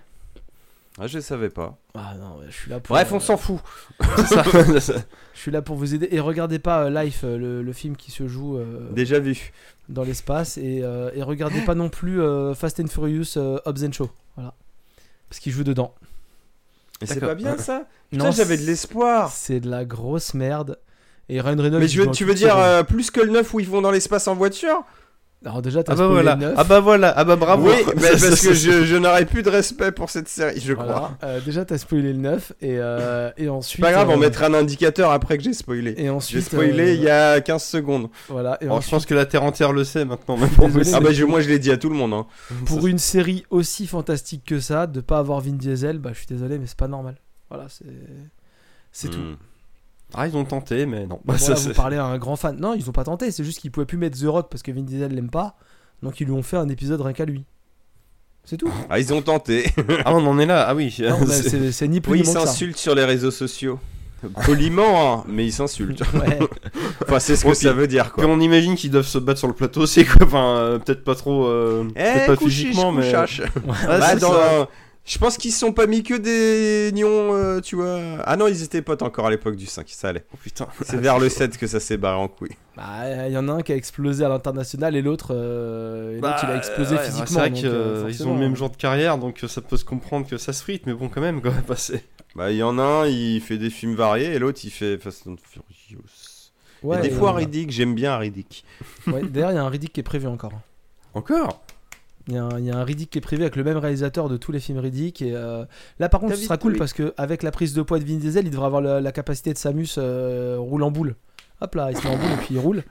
Tac. Il va Mais enfin non, il, a babouli- pris, il a pris Ça, du muscle. Ça sera vraiment baboulinet cette Ouais, fois-ci. Bab- Bab- Bah, Baboul boulinet, ouais. Iné. Baboul Iné. Voilà, c'est. euh, ah, il Ça y est, on y est quoi. ouais, Il c'est un truc il est. Hein. Il y a un truc qui peut être stylé. Et, euh, et puis comme il est un peu, un peu gras et qu'il a le crâne rasé, il termine dans Fort Boyard pour la fin de carrière, la retraite. Parce que il y a- comme il n'y a plus la boule... euh, Dans, Bah oui, dans, il le, est décédé le pauvre. dans le remake américain. Oui, je comprends. Fort Boyard. Fort, Fort Alcatraz. Il roule dans le fort en, il roule dans le fort en, en Dodge. Ils font des dérapages bravo. Et là, je saute de la voiture. avec la, avec la musique de Fort Boyard. Père Fouras, Non, avec du donne-moi la clé. Derrière. Avec de la funk, tu sais. oui, c'est ça. Non, faut être, faut être moderne. Et t'as Don Omar et je sais plus qui qui chantent une musique euh, type latinas, euh, bandoleros et, euh, et euh, dans l'eau. Et T'as Paul Walker qui la regarde dans l'eau. Je veux que toute l'émission déjà soit filmée euh, par les mecs qui ont fait Bad Boys 3 et qui vont faire le film de Beverly Hills 4. hein. Déjà, ça Oh j'y mon tiens. Et après, je sais pas si vous avez regardé le truc sur les clichés hollywoodiens là sur Netflix. Non. Quand ils expliquent que Fast and Furious va encore plus loin que le cliché, ils disent dans les films, il y a toujours un gars, tu sais, qui est loin et il regarde l'enterrement. Dans Fast and Furious, ils sont plus forts. Il y a l'enterrement, Paul Walker qui regarde l'enterrement de loin et Vin Diesel qui regarde Paul Walker de plus loin qui regarde l'enterrement.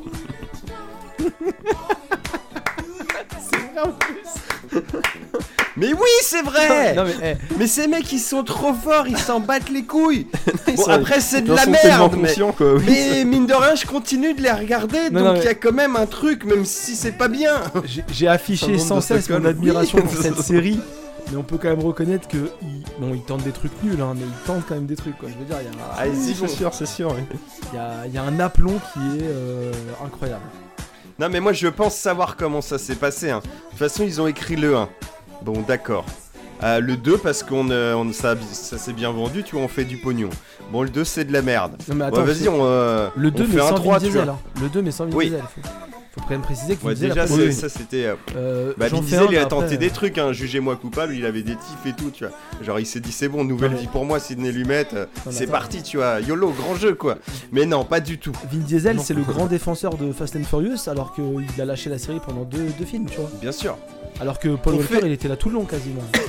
Ouais, euh, et bah, là, film, depuis du coup, quel- parce qu'on le revoit vite fait à la fin du 3. Je pense qu'il était déjà revenu la queue entre les jambes. Depuis quelques temps, depuis quelques temps, Paul Walker, on peut tard. moins le défendre. Il a lâché la série. Mais euh, mais euh, ouais, je sais pas si je l'attends de celle-là. Non, elle est pas. Euh, tu, on peut pas le descendre, c'est un truc comme ça, tu vois. Non, bah, mais si- après, c'est pas de sa faute. Il, Il s'est évaporé. Il fait le mort. euh, Ouais, voilà quoi. voilà. Mais il, est vivant parce qu'on l'a vu regarder ah oui, son, non, mais son fond enterrement. ah oui, ça. Troisième film, c'est logique. Moi j'adore le 3, hein, mais ces petits films fauchés quoi. Il y a personne de connu. Vas-y, on va au Japon. Ah Oui, bien euh, sûr, oui. Tu sens genre, vas-y, euh, Justine, euh, Lynn, t'as fait quoi? Il a dû faire des pubs, des courts-métrages. Ouais, vas-y, petit, amuse-toi. euh. Ouais, ouais. et de mémoire, c'est là qu'on on récupère Chris Morgan euh, au scénario. Bon, petit père, il écrit un film, tu vois, c'est cool, il doit débuter, il a besoin d'argent. Petit Il écrit père. Fast and Furious 3, il met Babouliné à la fin, et tout le monde il est content. Ils étaient perdus à l'époque. C'est quoi le thème de Fast and Furious? C'est la famille, la police. Non, non, c'est le tuning. Bah oui, mais c'était ça le thème. Bon. Ah bon Et euh, il se passe, euh, allez, je sais pas, 50 trucs comme ça, bah personne il a marché après ces films-là. c'est pas Donc ça le euh, thème. en Vin fait. il est revenu, Paul il est revenu, tu vois les mecs ils ont bah, ils ont pas fait que des films dégueulasses tu vois mais ça a pas pris. Du coup bah en fait niveau pognon, on peut les remettre tous dans un film pour pas trop cher tu vois donc on, on fait euh, Fast and Furious 4 euh, pièce d'origine tu vois. On, on les remet, bon, on bute Vin Diesel, euh, pardon, Michel Rodriguez, on s'en fout, euh, ça sera le dernier de toute façon. Non mais Chris Morgan, il est chaud, tu sais. Lui, il se dit, vas-y, je peux écrire et tout, reprend les persos, c'est cool, on y va. Bon, ça cartonne. On dit, Chris, euh, bon là, là c'est le dernier. Alors lui, il est, tu vois, il échafaude d'un plan, le gars, il se dit, vas-y, meilleur scénar. C'est logique, les mecs, bon, ils font du tuning, mais à force de leur connerie, c'est devenu des renégats, ils sont recherchés par Interpol, blablabla, ils sont extradés. Bon, les mecs, faut qu'ils aient du pognon, faut qu'ils se cassent, tu vois, dernier coup. Donc là, on va à Rio, on braque un dealer de drogue, en plus c'est moral. On te ramène tout le casque qu'on peut te ramener, sauf Michel Rodriguez, on l'a déjà tué. On te ramène même le, le- on te ramène même le japonais du 3 parce que depuis le début du 4, on, on t'a fait une petite scène euh, préquelle. Bah du coup, on s'est dit tiens pourquoi pas ça se passerait dans une autre chronologie, tu vois, avant le 3, y a le au- 5. non non, c'est la même chro- enfin tout tout est logique. mais oui. c'est avant. Quoi qu'il arrive, c'est avant le 3. Voilà. Parce que, alors oui, on va remettre le truc dans l'ordre. Fast and Furious, c'est 1, 2, 4, 5, 6, 3, 7, 8, 9. Bah le 3 tu peux le placer un Tu vois, tu le cales à- le cul entre deux En fait, chaises. le mais 3, encore tu une peux fois, le il est placer vraiment à pas. certains endroits tranquilles en fait. C'est- Tu le places euh, dans les films où il n'y a pas Michel Rodriguez en fait. Et bref, et du coup, bah lui il y va, il dit vas-y, dernier braquage, euh, on prend le pognon, on se barre. Bah voilà, c'est fini. Et puis le 5, il était très bien. On est tous ressortis du ciné enchantés, disant Putain, c'était cool, bon film d'action, bonne poursuite, ça pétait de partout, il y a The Rock, super. Puis là, on retourne voir Père Chris et on lui dit Faut refaire un film. Ouais, parce qu'on vient de on vient de signer Jason Statham et euh, ça peut être stylé. Ouais, et en fait, euh, bah voilà, bah ouais, mais je raconte quoi, moi les gars, j'ai tout raconté. Ah non, attends, le, le Euh, 6 c'est pas Jason Statham le 6. Non non, Non, euh, tu, pas- tu pas le vois à la fin. c'est le encore, 7. tu euh, vois, là, Jason ouais. Ah ouais, mais euh, mais, mais j'ai tout raconté moi. Bah ouais, mais euh, je sais pas, invente Michel Rodriguez quoi. elle revient. Fais des, fais des films d'action. Non mais c'est, euh, vous voulez que je fasse quoi? Que je prenne un truc de merde, genre, euh, euh, vas-y, euh, Michel Rodriguez, elle est pas morte, et puis maintenant c'est des agents secrets, ils vont sauver le monde. Euh, C'est super, Chris, fait ça. C'est un peu le sketch mais de la Twingo de Danny Boone, quoi, tu vois. Puis à partir de là, lui, il s'en bat les couilles. Lui, lui il prend le chèque et il y va, tu vois. Ok, c'est bon, on y va. Ah, mais il s'éclate, il fait tout ce qu'il faut. Non, mais- euh, Attends, Il est vraiment en roue libre et tout le monde aime bien, apparemment. attends, attends. mais je dois être con des fois. le, le chèque, le chèque est plus gros à chaque film. C'est normal qu'il y aille. Mais par contre, ce qu'on peut reconnaître au neuf, Je pense qu'il a Alors- écrit des films d'auteur à côté. hein. Tu sais, c'est vraiment là, il vend son âme et, On espère pour lui. Hein. et il vide toute sa frustration là-dedans. Ça se trouve, c'est une critique du cinéma hollywoodien qu'on n'a pas vu. hein. ça se trouve le mec il est Peut-être très, metteur très en scène, profondément. euh, il est metteur en scène de théâtre, il tourne que dans des petites pièces. Ah, bah, de il est à. Broadway, c'est sûr, hein, il a raison. C'est ça, il fait des trucs intello. ouais. Mais- Ah, bon, on va arrêter après à Fast and Furious parce qu'on est en train de dériver vraiment beaucoup. Je mais- sais même plus pourquoi on parle de ça. Mais en tout cas, ça me fait plaisir de parler de ça Ouais. avec vous.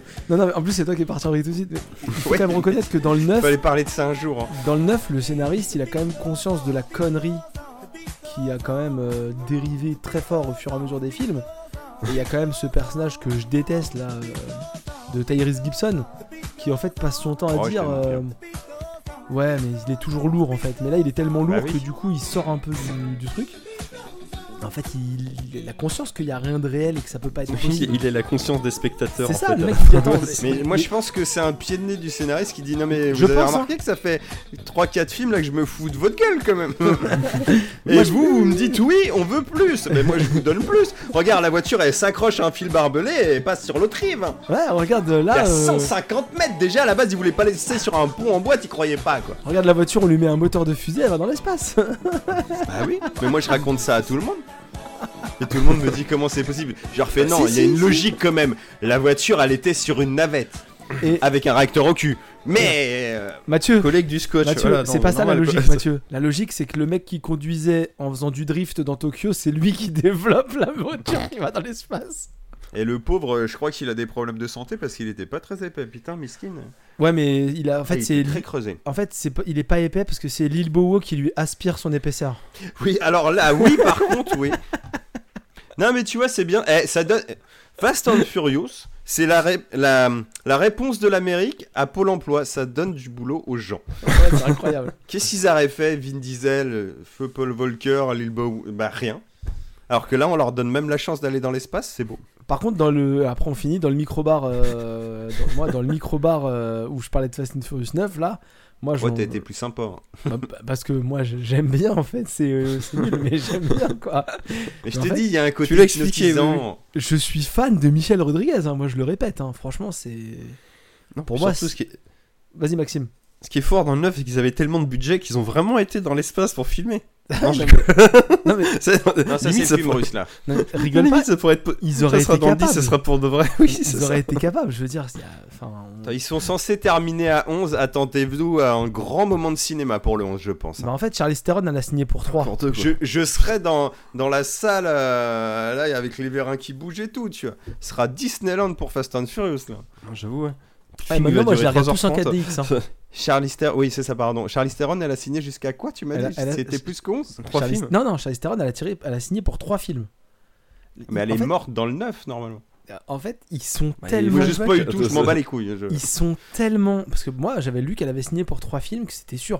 Les mecs, Moi ils sont je tellement pense sûrs que le 9 se passera avant le... Enfin le 10 se passera avant le 9. Ah, c'est possible. Mais du coup, elle Tu revient dans le vu 11. venir celle-là? Du coup, elle revient dans le Bah 11. non parce que c'est la suite du 10 donc avant le 9. Moi, je pense Donc que en dans fait le la 11. fin on l'a déjà vu. Et c'est ça en fait c'est logique. Le grand final ils ont été dans l'espace. Moi, je pense que dans le 11, c'est le bébé qui conduit un tank sous l'eau. Mais après, euh, genre, il y a un truc. euh, Hmm. Ou un sous-marin sur Terre. Enfin, en même temps, il est plus bébé, il a 3 Ah, ans. on a donc, déjà euh, vu un sous-marin. dans, le 11, il a, dans le 11, il a 8 ans et il conduit un tank sous l'eau, ça passe. Ça passe crème. Oui. Clairement. On va passer à la suite, qui est nettement plus euh, C'est terre à bien terre. de sujet à une heure, c'est c'est très bien. je vais, non mais je vais vraiment me taire. hein, je- Non, non, mais c'est une très très bonne, euh, très très bonne euh, je- phase. Ah, t'as deman- t'as demandé à ce qu'on soit réveillé, on est réveillé. hein. Non, mais là, franchement, moi, j'ai passé un D'ailleurs, excellent j'ai, d'ailleurs, j'ai déjà trouvé le titre de l'épisode. Le titre de l'épisode, c'est la vraie rentrée, c'est ça. Ouais, ouais, c'est vrai en plus. Voilà. c'est vrai. D'accord, ça me va. Et moi, je signe pour 20 minutes de Fast and Furious à chaque épisode. hein. Pourquoi pas Je sais, je, je sais pas si je pourrais tenir autant. C'est un sujet inépuisable. Si, si, si. Ouais, mais tu sais, ça me coûte quand même beaucoup de parler de ça. Donc, euh, Moi, ce qui m'inquiète, c'est que connaissant Mathieu, il est capable de nous sortir pour le nanar du mois prochain à Fast and Furious. Ah, c'est pas complètement faux non, non, plus. c'est pas, faux, c'est pas faux. Alors j'ai plusieurs idées, mais je- la primaire, euh, faut que je la teste avant. Oui, non, non, mais garde, garde tout pour toi. Attends, on a déjà même pas abordé Oui, celui oui, oui. d'aujourd'hui. Et du coup, J'ai euh, du stock. du coup, j'ai calé une blague, euh, j'ai calé une blague en... pour changer de sujet, mais vous l'avez pas entendu. Du coup, je disais que terre à sur terre. un, un sujet plus terre à terre, voilà. Et comme ça se passe pas sur la terre, du coup, c'était marrant. Ah, Mais en même temps, il y a du sable, c'est un peu comme de la terre. Et Ah, on va en avoir plein les chaussures là. voilà. Et du coup, Maxime, c'est toi, t'as été au cinéma. On va parler du film Dune de Denis Villeneuve, donc euh, le premier d'un d'un diptyque apparemment, car euh, monsieur s'est mis en tête d'adapter plus fidèlement le roman de Frank Herbert, donc Dune qui, euh, même si c'est qu'un roman, il est en deux tomes, donc du coup il a, Hum ayant les moyens, il a décidé de, vu que bon, les deux tomes collés, ça fait 800 pages, il s'est dit que pour être beaucoup plus fidèle euh, au roman, plutôt que de s'emmerder à faire un seul film, qui pourrait, qui pourrait durer 10 heures si tu l'as joué à la Jodorowsky, ou 2h15 si tu l'as fait à la David Lynch, où tu écourtes euh, beaucoup le deuxième tome, il s'est dit, je vais être plus fidèle, je vais faire deux films pour chacun des tomes de livres. Sur le coup, pourquoi pas. Sachant que donc, euh, bon là je l'ai déjà dit plus ou moins, Dune c'était un peu le projet maudit du cinéma, donc il devait au départ être adapté euh, par Jodorowsky, film qui s'est jamais fait, donc vous pourrez voir euh, un, documentaire là-dessus qui s'appelle Jodorowsky's Dune de Frank Pavich qui est très très bien et bah, qui, qui est, qui est vraiment passionnant à regarder parce que ça, même si le film n'existe pas, c'est tellement, tu vois tellement l'énergie des gens qui ont contribué que cette c'est assez intéressant à, à suivre comme péripétie. Dans la foulée, dans les années 80, donc euh, David Lynch a adapté le roman. Bon, qui, euh, film qui est ce qu'il est, moi personnellement je l'adore, mais après je peux comprendre que c'est un gros nanar de l'espace Bah, pour la euh, plupart ouais, des un- spectateurs. hein, c'est voilà. Un gros nanar de l'espace qui était instantanément kitsch, mais. euh, C'est ça. C'est cool, et puis ouais, il y a Kevin McLachlan qui fait des trucs. Voilà, euh, bon. c'est cool, ouais, c'est sympathique. Il une forme d'amour. C'est ça, bah, ce film-là, il est pas nul, mais on va- le, le casting est nickel. Il est pas Ça, très bien. voilà, le casting est nickel, mais il y a des gros partis pris dans la réalisation et comme tu dis, les effets spéciaux qui n'ont pas été finis. Enfin, c'est euh, c'est c'est instantanément kitsch et tu te dis, mais vous avez vraiment eu beaucoup d'argent pour faire ce film-là et ça c'est assez spécial quoi. C'est euh, Enfin, c'est clairement le film, il a un peu à la Highlander 2, ils te font une renégade version, ils te refont, ils te refont tous les trucages des vaisseaux spéciaux et ils enlèvent des parties pris du réalisateur du genre euh, quand t'entends les personnages penser, ce qui est assez perturbant. euh, Surtout quand la personne pense à haute voix d'un truc que tu viens de voir à l'instant, tu dis oui c'est bon j'avais compris merci, euh, c'est un peu spécial. Et dans les années 2000, une nouvelle adaptation devait avoir lieu mais qui s'est pas faite tant mieux parce qu'elle devait faire, il y avait- il y avait deux réalisateurs qui étaient pressentis pour l'écrire et le faire. Peter Berg qui avait fait Hancock, autant te dire oui vous avez trouvé le premier Yes Man pour faire un film. hein. Et il y avait aussi Pierre Morel qui avait fait le Transporteur 3, donc autant te dire qu'on a peut-être échappé à des euh, à des choses merveilleuses quoi. Bah, euh, Et donc une Audi dans le désert. Alors, c'est Paul Atreides. Ça, ça- C'est- bah t'es là, mais pourquoi vous avez pris ces gens-là? Bref, bon, du coup, ça, Le ça, s'est- tué dans l'œuf, tant mieux, on sait pas. Et donc là, on arrive en 2020, 2021, vous là, donc du coup, alors je dis 2020, 2021, parce que normalement il aurait dû sortir l'année dernière, mais avec le Covid, euh, blablabla, vous, con- vous connaissez la suite. Et, et là, on se retrouve avec un film donc de, de Denis Villeneuve, qui auparavant nous avait fait donc Blade Runner 2049, euh, Premier Contact, pour parler de la Prisoners. SF. Prisoners également, mais ri- rien que pour, Incendie. incendie. Et, euh, et le truc avec. euh, J'ai oublié un film qui est très bien aussi. euh, bon, c'est pas grave. Ennemi Non, pas Ennemi, ça si, c'est ça, Ennemi, qui est très bien, oui. Alors bon, le, Oui, Flavien. le podcast va sortir dans longtemps, donc du coup, euh, voilà. Euh, Incendie est disponible gratuitement apparemment sur internet. Je sais pas où exactement, je sais pas ouvrir le lien, mais on peut le regarder. Ouais, carrément. gratos. Il est très bien incendie en plus. Et je- mais euh, je vais normalement le monter là dans la foulée, le podcast, là dans la semaine euh, qui suit. D'accord. Donc on ne devrait pas être trop trop à la bourre euh, vis-à-vis de ce visionnage. Chez France Si Télé. Il est encore. Chez France Télé, vous pouvez voir jusqu'au bah, jusqu'au 4 février 2022. Je pense qu'on sera dans les temps. Ça va, on, devrait être dans les temps. Non, bah c'est cool ça. Et là, clairement, donc du coup, adaptation de Denis Villeneuve, donc écrit en partie par lui, puis euh, et avec les scénaristes avec qui il a l'habitude de travailler. Donc, bah, ça sentait plutôt bon, parce que Denis Villeneuve, c'est quand même quelqu'un qui est assez qualitatif, que bah, clairement, la SF, il maîtrise, hein, entre Blade Runner 2049 et Premier Contact, où clairement, le monsieur nous a dit qu'il a fait ces deux films-là pour s'entraîner à faire d'une, tu dis, bon là, on est pas mal, quoi, c'est... euh, Il y a on aurait pas mal. Alors, Moi, perso, Après- excuse-moi Maxime, Oui. moi je le sentais pas bien, moi.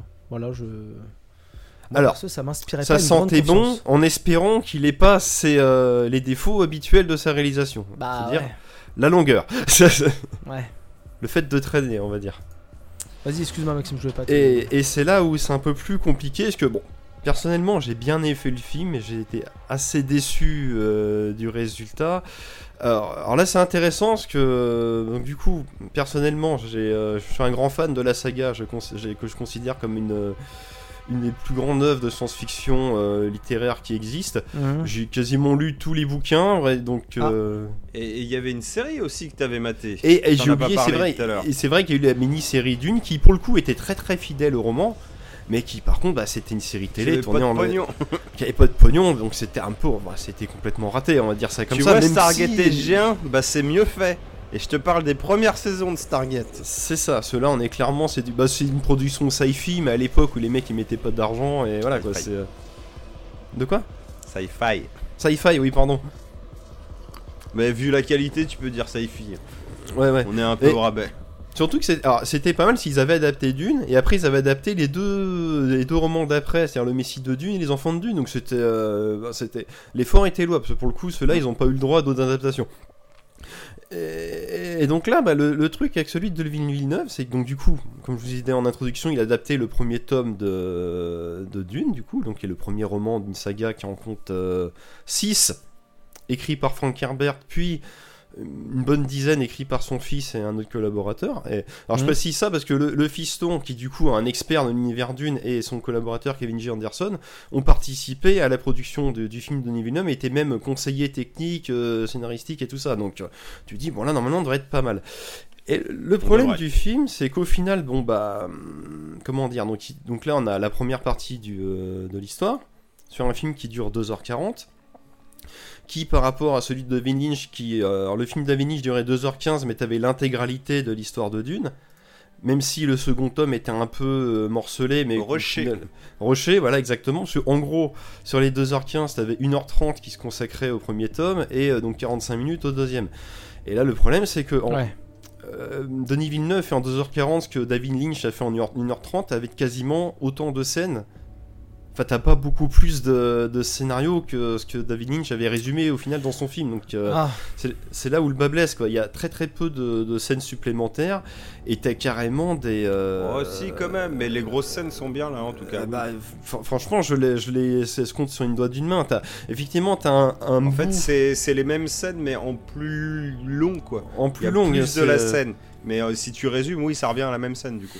Et euh, et euh, je sais plus ce que oui et du coup c'est là où c'est un peu embêtant c'est que c'est long c'est assez chiant à regarder c'est pas très bien expliqué si tu connais pas du tout l'univers de, de Dune ou ne serait-ce que si t'as aussi. ou ouais. si t'as pas vu le premier film et t'as enfin des trucs moi des trucs assez aberrants c'est moi dans la, la campagne de promotion du film clairement sur toutes les affiches ils te mettent Dune Dune Dune quand le film commence c'est Dune première partie déjà Ouais. t'as la, la douille quoi si t'es pas au courant t'as la douille sur les affiches du film, ils te mettaient les acteurs. Donc, ils te mettaient. euh, bah, bah, Timothée Chalamet te mettait Timothée Chalamet et Paul.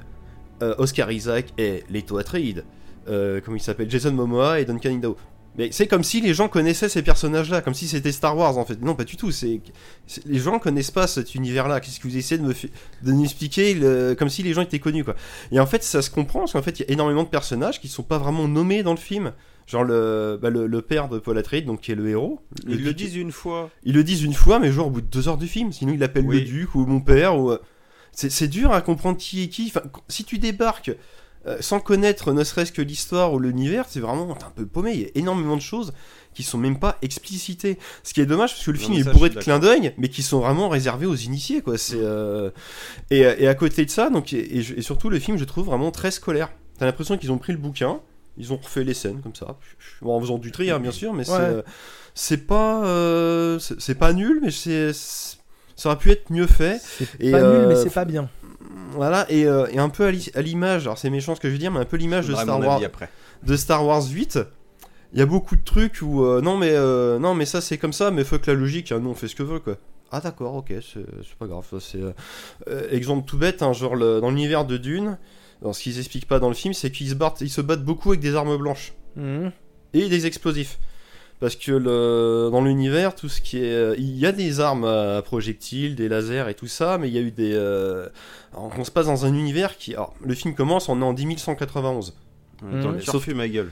Mais c'est plus que le Turfus, qu'en fait on est en 10 191 depuis la création du Bene Gesserit. Donc en fait on est en 30 000, hein, c'est faux. euh, ou si on n'est pas en 100. On est dans le turfu. du On turfu. s'en est pas en 500, en 600 000, hein, c'est. Le, euh, le giga turfu, frère Ah ouais, non, mais.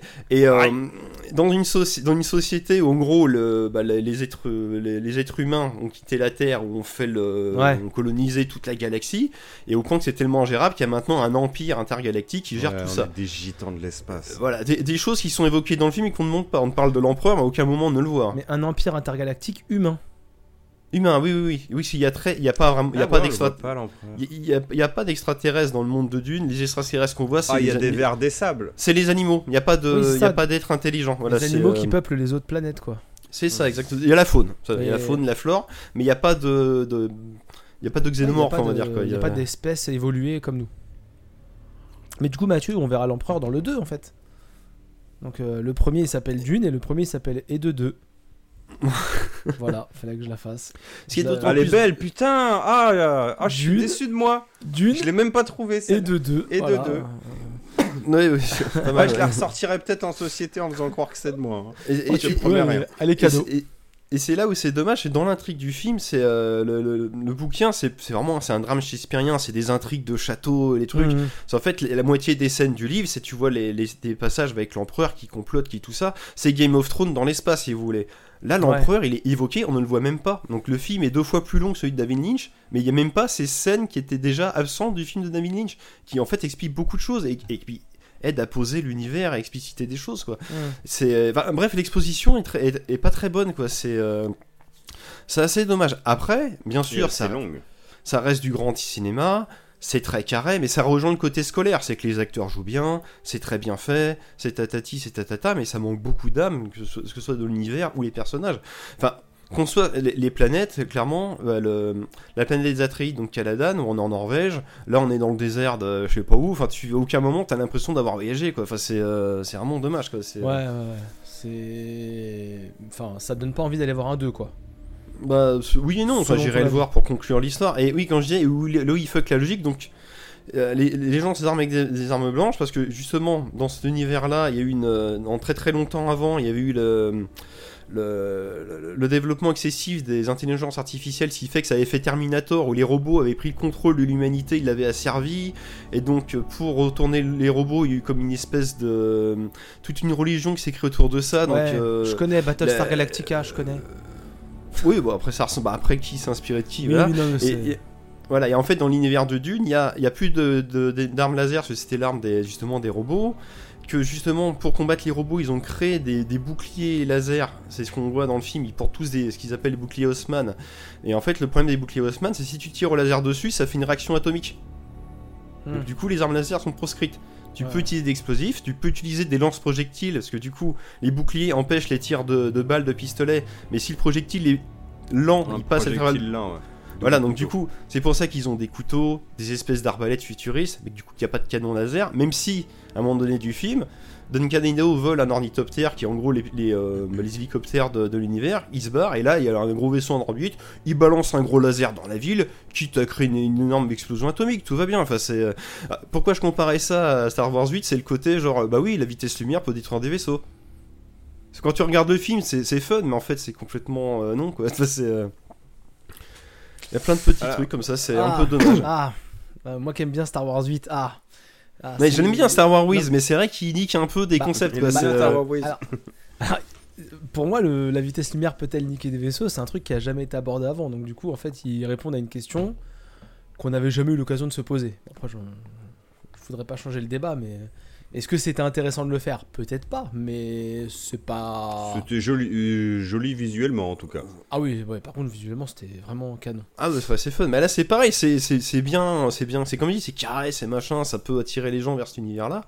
Mais bon, je trouvais ça un peu creux. Alors, Alors- que l'univers est très très riche, quoi. C'est dommage, quoi. Alors du coup, en, en tant qu'animateur de cette émission, je voudrais euh, diversifier un peu les points de vue et je pense que Mathieu va peut-être apporter quelque Alors, chose de euh, différent. Je, Ah, là, je vais là. je vais être Là, on a le point de avec- vue cinéaste, on va dire. Oui. Non, euh, juste mes goûts. Non, et euh, moi c'est de qui la connais merde. moins l'univers aussi. Non, parce que, que toi, tu es un merde. peu à, à- à l'image de Seb du Grenier, tu connais Dune de par le film de David Lynch et des jeux vidéo. Mais t'as lu aucun bouquin, voilà, c'est ça que je veux dire. Hmm. Alors, euh, côté scolaire, je vois très bien ce que tu veux dire et je suis tout à fait d'accord avec toi. C'est-à-dire que. Alors, même si visuellement, euh, Dune, c'est vraiment un truc qui mérite d'être vu au cinéma pour le clair. son Ça, et pour contre, l'image, tu vois. C'est Oui. un putain de spectacle. La DA, je la trouve assez folle. Enfin, moi, c'est une DA qui me plaît. Mais après, c'est vrai que là où on est très scolaire, c'est que tout est propre. C'est-à-dire que même ça. la DA, euh, elle est stylée. Mais tu vois, par exemple, les Harkonnen qui sont les gros méchants, dans le film de Lynch et tout, ils sont crades et tout. Là, ils le sont aussi, mais ils sont quand même putain de propres. Ils sont Tout moins crades. L'image est propre, le son est propre. Pareil, le son, hein, il marche très bien, il est très cool dans le film, ça marche à balle. Je le trouve pas très écoutable en sortant de ça, en sortant de la salle, tu vois, si tu te le mets dans les oreilles, ce que j'ai essayé. Non, ouais, c'est. euh. J'adore faire ça, à écouter des, des BO de, de films en sortant du ciné pour me rester dans le mood. Et, euh, et surtout, en plus, dans un sens, c'est efficace, mais c'est pas fin. C'est-à-dire que les Atreides, c'est un thème à base de cornemuse. On est en putain d'Écosse, quoi. D'ailleurs, les mecs, t'as l'impression que c'est la Grande-Bretagne, tellement limite tu te dis ça va flotter direct, quoi. Euh, les, euh, les Fremen, les mecs qui vivent dans le désert, donc on a des sonorités arabisantes. Puis tu fais bah oui, c'est fin. Ah bah du coup, c'est le désert, c'est des sons, ah, tu vois, des instruments arabiques. Bah oui, c'est logique, Ah, non, Michel. les- les- C'était les poncifs à ne pas faire. Attends, et je finis juste Après, ça. j'ai des et, questions euh, après. Et, et les Harkonnen, ils ont des putains d'armures stylées, un, un samouraï, ah bah des petites notes un petit peu asiatiques, tu vois, japonaises, tout ça, tout ça. Euh, Hans Zimmer dans la finesse encore. On Ouais. l'aime bien Hans, hein. Ah. mais c'est efficace, mais tu te sors pas trop le doigt du cul des fois quand même. hein. Ah, je suis- Disons que t'es, euh, il est bon, mais il est un peu feignant, tu vois. Bah, hein. Sachant que quand tu sais que le mec il a refusé de faire la, la bande originale de Tenet de Christopher Nolan avec qui il avait contribué depuis très longtemps, parce que je veux me consacrer à Dune à 200%. Et c'est peut-être même ses meilleurs scores, euh, ses, des- ses meilleurs scores récents, hein, les, les Nolan, hein, Zimmer. Mhm. Euh, moi, du coup, j'avais deux Mais bon. questions. Euh, j'avais deux questions. Bah, tu as répondu à la première. Et euh, la deuxième question, euh, comme je connais pas trop.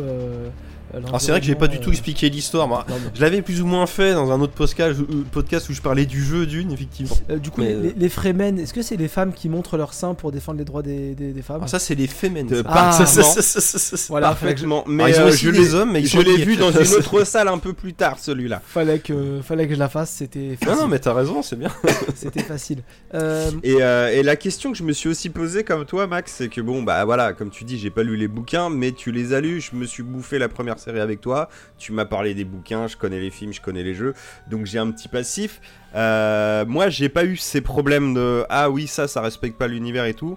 Et Parce ça, que je pense que c'est Parce que t'avais aussi- une béquille, quoi. Oui, je pense que c'est aussi un parti pris euh, du, du film, c'est Sans doute, oui. en, en tant que en, en tant qu'œuvre euh, lui-même. Je pense que le, ils vont peut-être pas t'expliquer le délire des boucliers ou de trouver autre chose, mais pour eux, tu vois, ils ont acté à mon avis que les lasers ça marchait. Bon, c'est un délire, euh, Oui, pourquoi oui, oui, pas, oui. tu vois. Mais voilà, donc moi ça m'a pas gêné. Euh, après, j'étais d'accord avec toi que j'étais là, oh Nerditopter, euh, en plus le design il est raccord, ah ça c'est stylé, ah ils ont remis les couteaux, c'est stylé, ah machin c'est stylé, c'est stylé. Et au bout d'un moment, je me suis fait.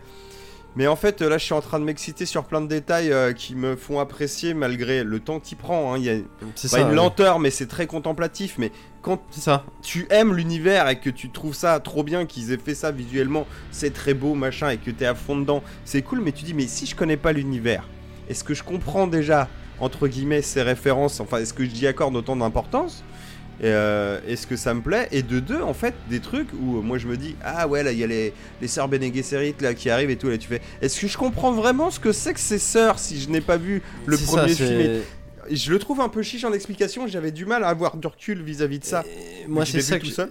c'est ça que Tu confirmes un peu mon point de vue là. Oui, c'est en fait c'est ça qui m'embêtait, c'est que dans celui de David Lynch, c'était pas très bien expliqué.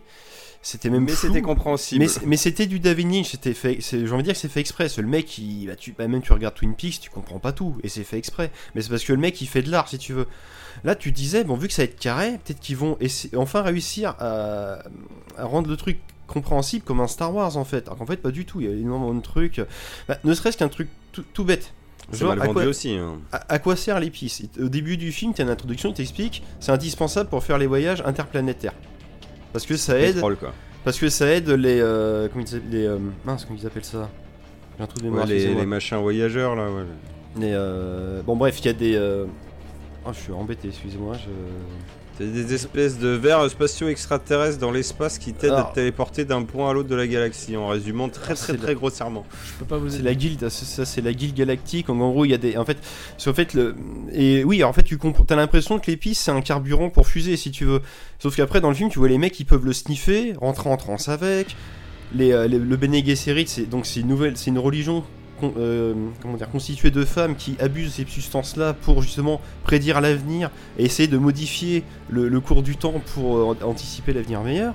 Mais tu, et du coup, c'est incompréhensible. Alors qu'en fait, c'est le truc, il est là c'est que c'est euh, c'est une substance qui te permet d'avoir de la préscience. Et en fait, dans les vaisseaux spatiaux, en fait, les vaisseaux, ils sont équipés de ce qu'on appelle des réacteurs Holtzmann qui te permettent de pas de te téléporter, mais de voyager tellement vite dans l'espace que le voyage est instantané, ce qu'ils appellent dans celui de Lynch de voyager sans se déplacer. C'est qu'en fait, les vaisseaux se voyagent tellement vite, mais tellement vite qu'en fait, ils peuvent percuter n'importe quoi. Ils peuvent percuter une planète, un trou noir, tout ce que tu veux. Et en fait, euh, dans le vaisseau, il y a, euh, j'ai oublié le nom, mais on va dire ça, un, guide. Le mec, c'est un gars, il a tellement sniffé d'épices, c'est devenu un mutant. Et en fait, c'est un super cas de grave de maladie. Il peut anticiper n'importe quel trajet. C'est pour ça qu'ils sont indispensables pour les voyages. Il peut calculer la trajectoire optimale pour aller d'un point A à un point B sans, Sans rien taper. sans niquer Même quoi que ce soit. Et en fait, et ils sont et, en fait, ils sont dépendants de la technologie euh, des réacteurs Osmans pour voyager. L'univers, l'empire est tellement grand que si tu voyageais à l'ancienne, mais tu mettrais des millénaires pour aller du point A au point B. Et du coup, bah, pour faire cela, tu as besoin des, euh, des, euh, des- des guides, comme je disais, justement, et qui des comptes dépendent d'une quantité astronomique d'épices pour pouvoir voyager. Et tout dépend de ça. C'est en gros, c'est une espèce de pétrole. euh, ce serait notre pétrole à nous, mais qui, mais c'est un pétrole qui, qui, en fait, qui régit Mhm. toute, la, toute la vie des gens, quoi.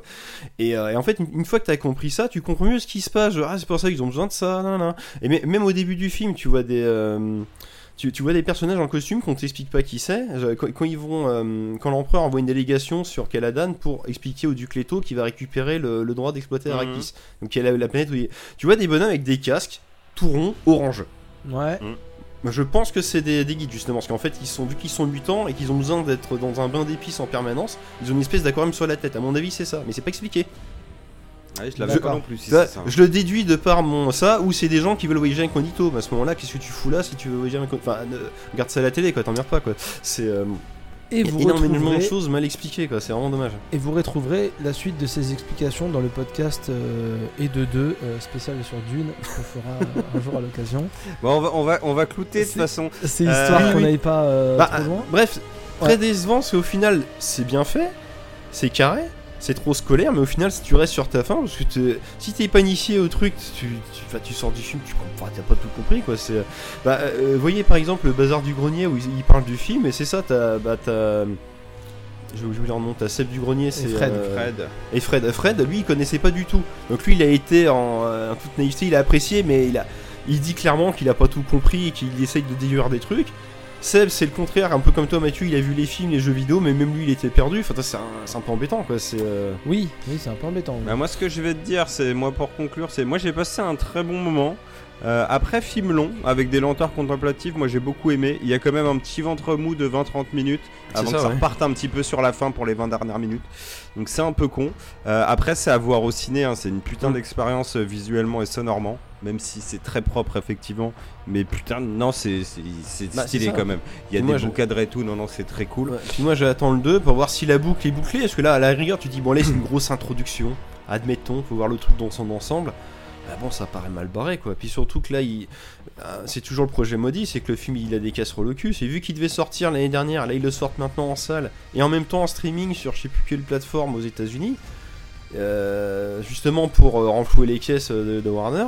Là, ils ont peur que le film il soit sujet au piratage, au machin. Donc, du coup, ils remplissent pas son box-office, sachant que le 2 il est pas vraiment tourné au final.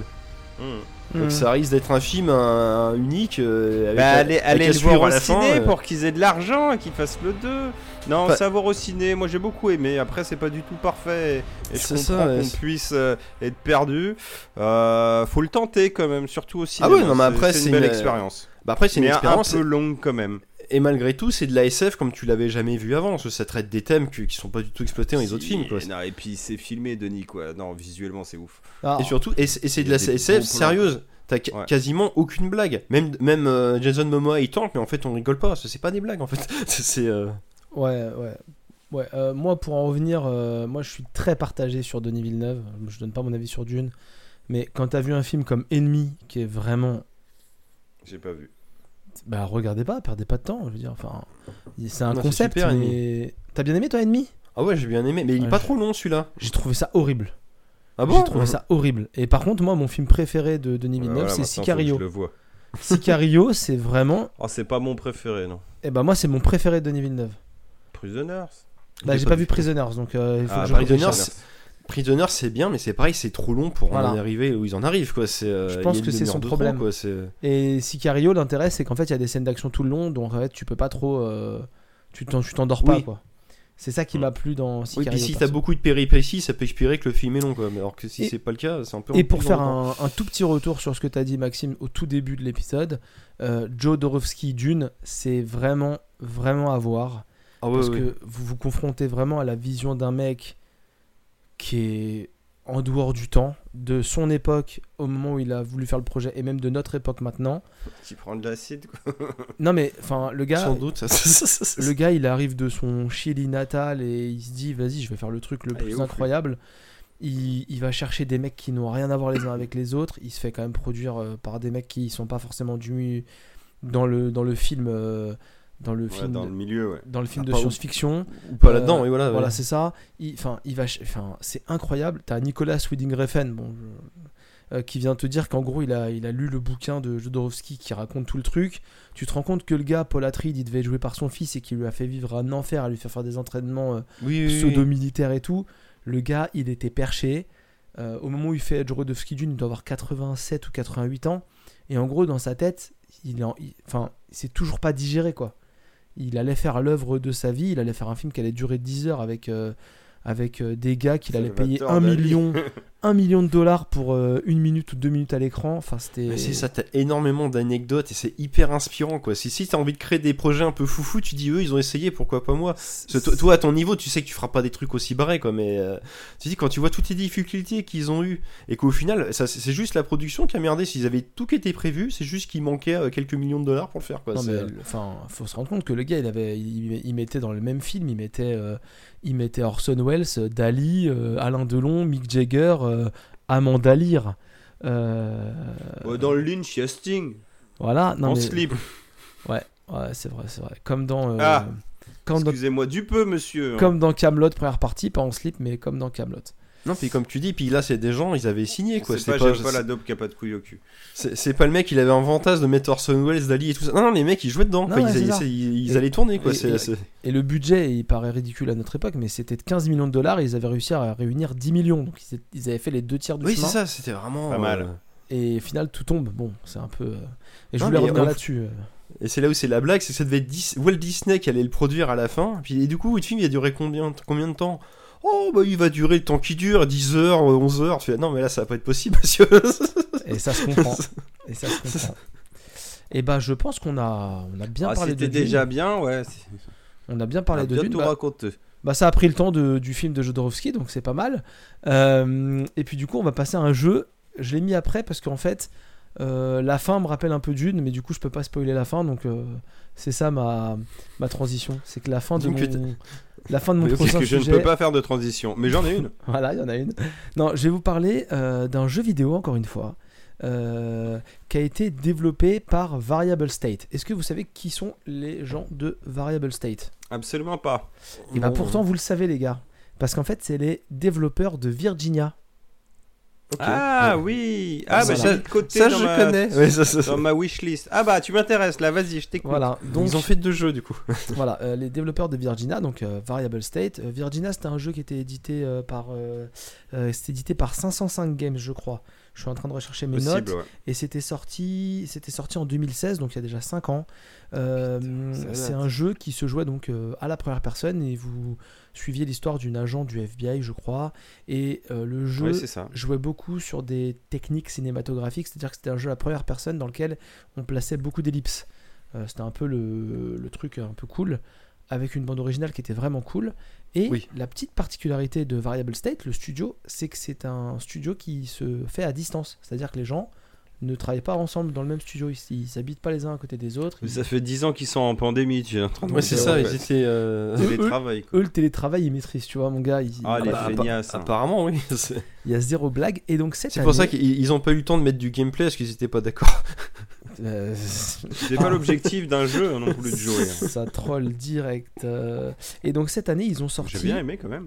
euh, Non, non, mais c'est très bien, mais t'as tout résumé. Tu suis une, euh, une agent du FBI. Oui, tu suis, tu... c'est tout. hein. Moi, moi, j'avais adoré. euh, moi j'avais adoré Virginia. J'avais vraiment adoré. Virginia. Ah non, mais moi aussi, mais faut... tu, tu fais qu'un jeu comme ça, quoi. Euh, Bon, laisse-le parler. en gros, cette année, ils ont sorti un nouveau jeu qui s'appelle donc euh, Last Stop, Last Stop, qui est leur nouveau, leur nouveau jeu, qui est édité. Alors voilà pourquoi j'en parle, parce que c'est édité par qui? C'est édité par Annapurna. Annapurna. Et je parle quasiment tout le temps des jeux d'Annapurna. Comme de par hasard. Oui, Voilà, c'est- c'est simple, j'ai deux passions dans la vie, c'est Fast and Furious et. Annapurna. Euh, et je savais pas que c'était Annapurna d'ailleurs, c'est un heureux hasard. C'est ça le pire. Et tu sais qu'Annapurna, à la base, c'est une société de production de films Mais oui, indépendants. hein. mais oui, Et ils sont lancés là-dedans en voulant appliquer la même politique de non, on va faire des trucs qui changent du, tu vois, de des produits pas bête, habituels. Alors, Ouais, c'est bien. ces derniers temps, ils ont eu quelques moins bons trucs avec, euh, 13, mi- avec euh, 12 minutes, 12 minutes. Euh, c'est ça. Alors après, c'est peut-être pas à la hauteur. hein, bah, Moi, j'y ai pas touché, mais il y a quand même un concept dans leur délire de base, Oui, tu vois, de, de tenter façon. des choses. Mais du coup, voilà, ils ont récupéré euh, l'édition de, de la Stop et donc voilà, on- vous allez suivre. La Stop reprend, euh, ne reprend pas du tout l'idée de Virginia. Là, vous allez suivre trois histoires en parallèle. Donc, en gros, ce jeu-là, il se joue en chapitres. Tout est sorti d'un coup, mais vous jouez ça en chapitres. Et en gros, vous allez suivre trois histoires en parallèle. Vous allez suivre. euh, et donc, alors, déjà, comment ça se joue C'est à la troisième personne. Vous dirigez le personnage et vous, vous évoluez dans les, dans les environnements. Ils ont un peu gardé leur, euh, leur idée un peu cinématographique parce qu'en fait, vous allez avoir plein de plans fixes. Et parfois, vous allez avoir, quand vous déplacez dans l'environnement, des genres de travelling ou des genres de, de zoom, des zooms euh, en fonction de comment vous avancez dans l'environnement. Donc, ils, ont toujours, ils essayent toujours de travailler un peu la mise en scène de leur, de leur Mm. jeu. De manière euh, plus ou moins réussie, mais il y a une idée. Euh, le jeu se joue en chapitres. Chaque début de chapitre, vous allez avoir vos personnages que vous allez interpréter qui sont dans le métro londonien. Le jeu se passe à Londres. Et donc, vous allez avoir euh, les personnages qui sont assis sur la banquette du métro. Vous allez sélectionner le personnage que vous voulez. Il va se lever et va commencer le chapitre. Vous avez 5 chapitres que vous allez pouvoir jouer dans le sens que vous voulez. C'est-à-dire que vous pouvez commencer avec l'histoire numéro 1, ensuite jouer avec l'histoire numéro 3 et revenir sur l'histoire numéro 2. Les premiers chapitres sont terminés, et là vous recommencez le chapitre 2 de chaque euh, histoire. Ce qui fait que vous ne pouvez pas Hmm. enchaîner euh, l'histoire d'un personnage à la suite. Vous êtes obligé d'entrecroiser les histoires, mais dans l'ordre que vous voulez. Ça c'est Sympa. Ok, oui. En fait, tu fais un peu ta propre mise en scène dans ton histoire. Ouais, c'est ça. Euh, ouais. Tu peux jouer t'es tout- drivé sans être drivé, c'est ça, tu peux jouer toutes les histoires à la suite, euh, dans le même ordre à chaque fois, ou tu peux les croiser. Tiens, euh, euh, ce qui, c'est- le, le cliffhanger de ce chapitre-là, il m'a bien plu, j'ai envie tout de suite de rattaquer avec ce personnage-là. Donc ça, c'est le truc un peu sympa, euh, qui m'a bien plu. Et donc vous allez suivre donc trois euh, personnages principaux. Vous allez suivre John Smith, ça c'est la première histoire que moi j'ai commencé. John Smith, c'est un père de famille, il a à peu près 45 piges, il s'occupe de sa fille euh, tout seul qui doit avoir une dizaine d'années, Molly, et... chapitre un peu, enfin partie un peu importante de l'histoire, il a un voisin qui s'appelle Jack Smith qui habite dans le bâtiment d'en face et ils se croisent régulièrement parce que leurs courriers se confondent. Jack, John, Smith, JS, JS, forcément Hmm. il y a des inversions. Et en fait un jour dans le métro, les deux se sont croisés, en fin de compte euh, petite mésentente parce que John, le père de famille, pensait que son voisin euh, avec qui il échange du courrier euh, régulièrement euh, le connaissait, ils étaient un peu amis, en fait ils sont pas vraiment amis. Ils croisent un gars qui leur attrape les deux mains à chacun et qui leur fait une Freaky Friday, euh, une Freaky Friday mood. Il leur dit euh, une formule magique. Toi, maintenant, euh, tu vivras comme Jimmy Lee Curtis. le, le- le reste de la journée se passe et sans spoiler la suite, le lendemain matin, euh, John se réveille dans le corps de Jack et Jack se réveille dans le corps de John. Jimmy Lee Curtis. Voilà. C'est pour ça que Freaky Friday c'était euh, Hmm. c'était un peu le, le truc et donc vous allez J'avais suivre un peu vous allez suivre un peu leur histoire, sachant que John, le père de famille de 45 ans, il est cardiaque, il a déjà eu des problèmes de cœur, il s'occupe d'une gamine, alors que euh, Jack, euh, le, jeune beau gosse, il est développeur dans une société de jeux vidéo, il habite dans un appart de célibataire euh, hyper stylé, et l'autre, il habite dans un vieil appartement un peu, voilà, un peu usé, aussi usé que les personnes. Les appartements sont à l'image des personnages. Bah, tu vois, c'est mon film de Ryan Reynolds. Un petit peu. L'autre personnage que vous allez suivre, c'est Mina. Euh, c'est une agent euh, un peu euh, d'action analyse, on va dire, dans une entreprise privée. Et en gros, elle, en gros, au début de l'épisode, elle fait un entretien pour accéder à un poste supérieur. Et on découvre qu'elle a une vie de famille dans laquelle elle n'est pas épanouie. Et en même temps, elle a, elle a une, aventure extra-conjugale avec un autre homme. Voilà, et ça c'est le début du chapitre. Et en fait, vous allez suivre un peu son histoire elle aussi. Euh, elle voit son père, elle voit son mari, elle voit son amant. Et vous allez suivre l'histoire. Et le troisième euh, personnage, c'est une adolescente qui s'appelle, parce que j'ai joué il y a longtemps, Donna, euh, qui vit avec sa maman qui est un peu malade et qui vit avec sa sœur qui est policière. Donna, elle sort avec ses amis, un gars et une fille, et c'est pas la série avec Alexandra Lamy et Jean Dujardin. On a Euh, tous tilté là, hein Voilà, c'est pour ça, j'ai- corrigé direct. Et donc, en gros, un jour, le gars, le- son pote, il dit Regarde ce mec-là là, dans la rue qui habite en face de chez lui. Tous les jours, il ramène soit une meuf bonne, soit un mec beau gosse. Il rentre dans la maison et les gens qui l'emmènent ne ressortent jamais. Il n'y a que lui qui ressort. Et donc, ils vont se mettre à le suivre pour voir ce qu'il fait. Et ils vont découvrir que, découvrir, pardon, que ce mec-là, il... c'est pas un mec comme, vous- comme vous ou moi, c'est un mec qui a des trucs euh, particuliers. Qui mange des gens. Ça, c'est le début de chaque chapitre. Ça, il y a un vortex dans la cave. Ça, c'est le début de chaque chapitre, voilà. Et donc, en gros, vous allez suivre les histoires en les croisant un peu, en les entremêlant, sans jamais, au cours de l'histoire, vous rendre compte de bah, pourquoi je suis ces histoires qui n'ont rien à voir. Au fur et à mesure que vous avancez, Vous- sont liées. vous allez croiser des personnages que vous croisez dans l'histoire des autres. C'est-à-dire que l'amant de, Mach- de, de Mina, c'est le docteur de Bidule. La maman de Donna, c'est la maîtresse d'école de l'enfant de machin. Euh, le mari de Mina, c'est le directeur d'école de Donna, la, tro- la troisième gamine, l'adolescente. Euh, dans l'histoire de Mina, vous croisez Jack, le père de famille un peu fatigué à l'arrêt de bus parce qu'il a une journée pourrie. Et donc vous suivez comme ça euh, les personnages. Et c'est un jeu vraiment un jeu euh, d'aventure, enfin pas d'aventure, mais en plus un jeu euh, à histoire quoi. Voilà, vous allez suivre les, les- personnages. Vous allez euh, narratif. ouais. narratif, merci. Vous allez avoir des, des dialogues et vous allez pouvoir choisir ce que vont dire les personnages. Et donc, euh, vous vous doutez bien qu'il n'y a pas vraiment une incidence. Enfin, vous n'allez pas pouvoir euh, tourner à droite plutôt qu'à gauche. Mais au niveau interaction avec les personnages, c'est plutôt bien foutu. De ce côté-là, c'est cool.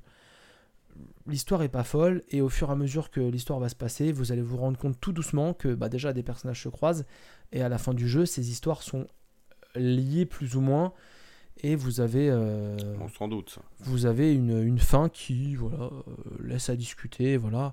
Au début du jeu, vous avez une petite scène que je ne vous spoil pas euh, dans le métro londonien qui est en fait la base de toute l'histoire. Mmh. Je vous ai un peu résumé le jeu. Ça dure, euh, parce que j'ai fait mes devoirs, euh, ça dure à peu près, euh, on va dire 6 heures. Donc les chapitres sont entre 20 et 30 minutes à tout casser. En, en gros, vous faites un, cha- un- un chapitre, un chapitre de chaque histoire, c'est à peu près une heure. Donc vous faites chaque chapitre en 5 heures et vous avez un truc un peu au début et un truc un peu à la fin. Sans spoiler, voilà. Et bah, c'est pas un grand jeu. J'ai pris plaisir. Je me suis beaucoup moins. il sera moins marquant que Virginia, mais j'ai quand même pris, j'ai quand même passé du bon temps. C'est toujours euh, euh, le même compositeur qui compose les musiques et on sent un peu sa patte euh, dans la réalisation. Enfin, dans la réalisation, non, mais dans, le, dans, la, dans la composition des musiques Dans le style, ouais. on, on sent, hein, il y a des fois il y a des, des- des- des sonorités qui rappellent un peu les, les musiques de Virginia, moi que j'avais beaucoup aimé les musiques de Virginia, j'avais vraiment beaucoup aimé.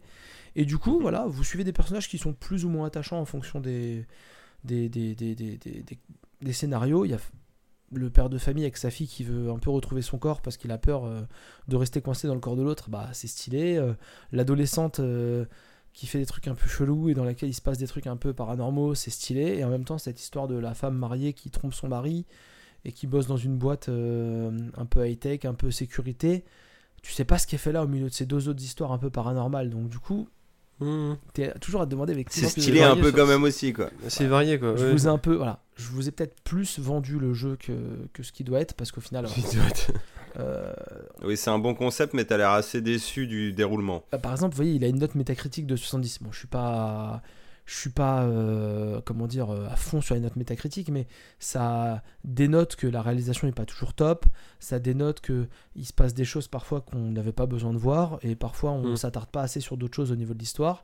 Les personnages sont attachants et tout. Le concept, le fait de croiser les chapitres comme ça, de croiser les histoires, bah, tu t'ennuies jamais parce que tu peux pas enchaîner un personnage après ne plus jamais le voir. Mhm. Et c'est dans l'intérêt du jeu, dans l'intérêt de l'histoire, il vaut mieux faire comme ça. Bien sûr. Mais l'histoire est pas folle. Euh, le- le- tout le chemin pour arriver à la destination, c'est pas fou. La destination est pas folle. Et en fin de compte, on, est, Ah là là. on Ah reste là un peu sur sa fin. Il fallait que je conclue quand même sur un truc pour dire que voilà. Non, mais raison. et, et du coup, en fait, c'est cool parce que ça se passe à Londres. C'est cool parce que vous voyez les interactions, les, les- les croisements que se font entre les personnages, mais ça va jamais jusqu'où on voudrait qu'il aille. Je sais pas si c'est clair. Et du coup, bah on est un peu déçu quoi. Alors, ça coûte pas très cher, ça coûte 20 balles en tarif max. C'est pas excessif pour 6 heures de jeu et, et voilà, graphiquement, j'en Ah ai non, pas parlé va, ouais. graphiquement, ils ont tenté quelque chose totalement différent de Virginia qui était, je trouve, intéressant. Là, c'est plus un truc en, en fausse 3D. Vous, vous verrez les images. euh, je vous invite vraiment à les chercher. Euh, c'est- pas moche, mais c'est clairement pas beau. Vous verrez sur la page Steam, il y a plein de vidéos et d'images. C'est pas dingue, c'est pas. Mais en fait, voilà, c'est. Tout est. Ouais. Mais. Voilà. Je. J'aurais vraiment voulu l'aimer plus que ça. C'est ça vraiment mon, ma conclusion. C'est. Quand je sais ce que Virginia m'avait procuré comme émotion, aussi, euh, aussi peu interactif soit-il, euh, il faut le reconnaître, et bah là. Bah là, c'est c'est c'est Tu ne dommage le parce que pas du coup au final. bah, je vous le conseille, euh, si vous le chopez à vraiment pas cher et que vous avez euh, un, un jeu à partager avec des gens qui voudraient suivre une histoire qui, qui est pas forcément nulle, mais qui est Par pas rapport forcément à bien. Little Hop, Ah, je pense que Hope. c'est mieux que Little Hope. ah bah c'est bon. Que j'ai pas bon. vu en entier, mais si, c'est. enfin, Tu vois, Ah, par je exemple, vous avoue, euh, la semaine dernière, je vous ai parlé de Police. La semaine dernière, le mois dernier, je vous ai parlé de Police Oui. Chicken, de, de Road Mhm. 96, j'aime bien le dire un peu euh, comme ça. Et bah, tu vois, et bah, j'hésite vraiment à dire si c'est mieux ou pas que Road 96. Parce que Road 96, je vous l'ai vraiment vendu, c'est cool. Sauf que j'ai été vraiment déçu de la fin et de. oui ça tu nous l'as. Je vous l'ai dit après, j'ai ouais. pas fait le truc, mais j'ai vraiment beaucoup moins aimé la fin et au final, j'ai trouvé ça un peu vain finalement. Là, au final, ça apporte une vraie fin. C'est plus vain tout le long en fait. C'est, c'est- Mm. je trouve ça limite, même si Road 96 est pas malhonnête, je trouve ça plus honnête dans la démarche euh, Last Stop. Oui c'est constant au moins. Oui. Voilà, dans son concept, c'est constant en fait. C'est jamais dingue, mais en fait, t'es es content d'arriver à la fin de la stop parce que bah ça a été toujours dans la même dynamique. Je l'ai quasiment fait en deux jours la stop, hein, donc euh, il est pas ennuyeux. hein. J'ai pas passé un mauvais moment, mais c'est pas dingue. Alors que Road C'était 96, toujours en deçà de tes attentes Voilà. par rapport au concept. Road 96, j'étais à fond au début et en fait tout doucement ça descendait, ça descendait et en fait un coup d'arrêt à la fin. Voilà, là il y a du paranormal, il y a des histoires un peu stylées, il se passe des choses un peu inattendues aussi. On a quand même quelques rebondissements où on se dit ah, je m'attendais pas à ça, donc au final euh, tout n'est pas à jeter. Euh, Il y a des idées qui sont pas mauvaises mais qui vont pas forcément au bout de ce qu'on voudrait. Voilà, Mhm. c'est ce que j'aime bien vraiment, c'est le fait de croiser les histoires. Ça, c'est vraiment une bonne idée parce qu'au final, tu t'attaches plus ou moins à chaque personnage, mais en fait, tu peux pas dire ouais lui je l'expédie parce qu'il me casse les couilles. Non, il faut que tu continues à le suivre. Il faut que cette histoire-là continue d'être dispersée au sein des autres, et c'est important de le faire comme ça par rapport à là où ils veulent aller. Voilà, c'est tout ce que j'avais à dire. Et c'est un jeu Annapurna, et forcément, euh, même si c'était pas prévu à la base, et ben c'est cool parce que c'est un jeu Annapurna. Et en fait, je l'ai fait parce que j'ai vu que c'était les mecs de Virginia et j'ai vu qu'ils avaient Ce sorti mec un est jeu. actionnaire chez eux, c'est pas possible. Ouais, ouais. Non, non, mais j'ai- pas fait du tout. J'ai pas fait du tout parce que c'était Annapurna, mais en fait, j'ai fait parce que c'était les, les développeurs de Oui, oui, Virginia. Et quand je me suis dit, putain, mais ils ont sorti un jeu, j'ai adoré Virginia, que vous, vous m'aviez vendu en plus euh, en en Mhm. parlant euh, il y a longtemps. Et du coup, je fais, mais attends, euh, ils ont sorti un jeu qui est totalement. Enfin. Qui est totalement euh, passé inaperçu. Je veux dire, euh, Ah bah ouais, clairement. Je ouais. sais Ah, pas c'est- vous, moi je comptais euh, me le faire mais j'avais trop de jeux encore sur ma liste à faire avant de craquer. Oui, parce qu'il faut pas y jouer 5 minutes. hein. Mais voilà, le jeu est sorti quasiment chez tout le monde. Euh, ah, Peut-être pas sur Nintendo Switch encore, mais il est vraiment sorti chez tout le monde. C'est sorti en plein je milieu du mois de juillet. C'est sorti en plein milieu du mois de juillet, donc ça peut expliquer que le jeu soit un peu passé. euh, C'est sûr, oui. il- il- il- Sur Steam, par exemple, il y a des notes plutôt positives, mais il a pas beaucoup de notes. Donc je pense que le jeu, en fait, il a vraiment été touché à un public euh, bah, qui avait bien aimé Virginia, et du coup, les gens, ça a changé un peu de Virginia, donc. euh, donc voilà, c'était cool ou les gens qui veulent jouer au jeu Annapurna interactive, mais c'est pas un jeu qui a eu, euh, je pense, à la hauteur de Virginia finalement, peut-être une audience folle, quoi, un truc qui a touché beaucoup de monde. Mm. Virginia avait été sur le, Bah, le après c'est PlayStation un petit tarot, 20 balles c'est pas non plus très très cher. Quoi. Non, c'est Il pas. va tomber rapide en promo, il va vite euh, tomber à les 12 balles, tu vois. Ah, je là, me dis que tu... il y a moyen de il choper une solde ouais. de Steam dans pas longtemps à moins de 10 balles. hein. Voilà, donc si ça s'est pas vendu des masses. Enfin, il c'est triste faire- à dire, hein, on sait qu'ils gagnent moins d'argent, mais. euh, Bah, pas des... ça dépend parce que des fois ils vendent, au lieu de vendre 20 jeux, ils en vendent 70 et finalement euh, ils gagnent plus d'argent. Oui, non, mais ça peut être. euh, il peut faire aussi sa vie de, comme ça, de bons petits jeux qui Mm. coûtent jamais trop cher et puis euh, trouver son public. Hein. C'est ça. Mais si vous avez. Et Puis ça peut être un jeu offert de- d'Epic Game Store. Du Mm. coup, c'est gratuit pour nous, mais eux, ils ont poussé des millions derrière. hein, ça, c'est... Enfin, ou des centaines Ça de milliers. dépendra de euh, leur deal. Oui, ou des centaines de milliers, mais c'est déjà bien quoi. Nous, 100 balles et un mars. Voilà. Pas la masse. Ce sera 200 euros. Euh, c'est tout pour moi pour la stop et du coup on va passer à la petite pause. Euh, une Ouais. petite pré-introduction d'un futur sujet. Exactement. euh, je vais faire très très très très très bref, hein, parce qu'on va y revenir euh, juste derrière. Je vais vous passer la, enfin, on va vous passer la, la BO du, au service secret de Sa Majesté, qui doit être le cinquième ou le sixième James Bond en film. C'est ce qui vient après les Roger Moore, euh, les Roger Moore, les Sean Connery. Hein, Oui, c'est oui. Jean Lazenby. C'est le mec, il a fait un James Bond, il se tapait contre Kojak, voilà. Euh, dedans, il a une femme, euh, c'est Madame Pile de Chapeau blanc et bottes de cuir, c'est le best-of. C'est là que tu rencontres le spectre aussi. ma Oui. culture euh, cinématographique James Bond est vraiment ridicule par rapport à la vôtre, mais Georges Lazenby, il a pas fait un faux James Bond aussi? Je Non. confonds peut-être. hein. Non, c'est Sean Connery qui a fait un autre. euh, Non, il est revenu Oui, après Sean Connery. Il a fait un remake d'Opération Tonnerre qui est jamais plus jamais en même temps que la sortie ça, de ouais. Pussy D'accord. dans les années 80, genre 83. Par contre, Georges Georges Lazenby, il a fait des films érotiques par contre. Oh. Ah oui, ça c'est possible, il avait un petit style de beau gosse. Oh, bah, bah, comme tous les James Bond. hein. Et bref, c'est un James Bond qui a été boudé et qui est assez sous-estimé, je trouve, pour un James Bond, même si Clairement, il, est kitsch. Mais euh, il est très bien. Et là, vous allez entendre euh, le thème de la poursuite en ski, qui est un peu la musique mythique du film. Et vous verrez euh, pourquoi, parce que de, juste derrière, on se parlera un petit peu de James Bond et un petit peu best-of aussi. Allez, je vous dis à tout de suite et profitez. Je crois que ça doit être 3 minutes de bonheur, C'est truc c'est comme ça, à peu 3h06. près. Allez, 3h06 parfait. de Des musique. bisous. À tout de suite. À tout de suite.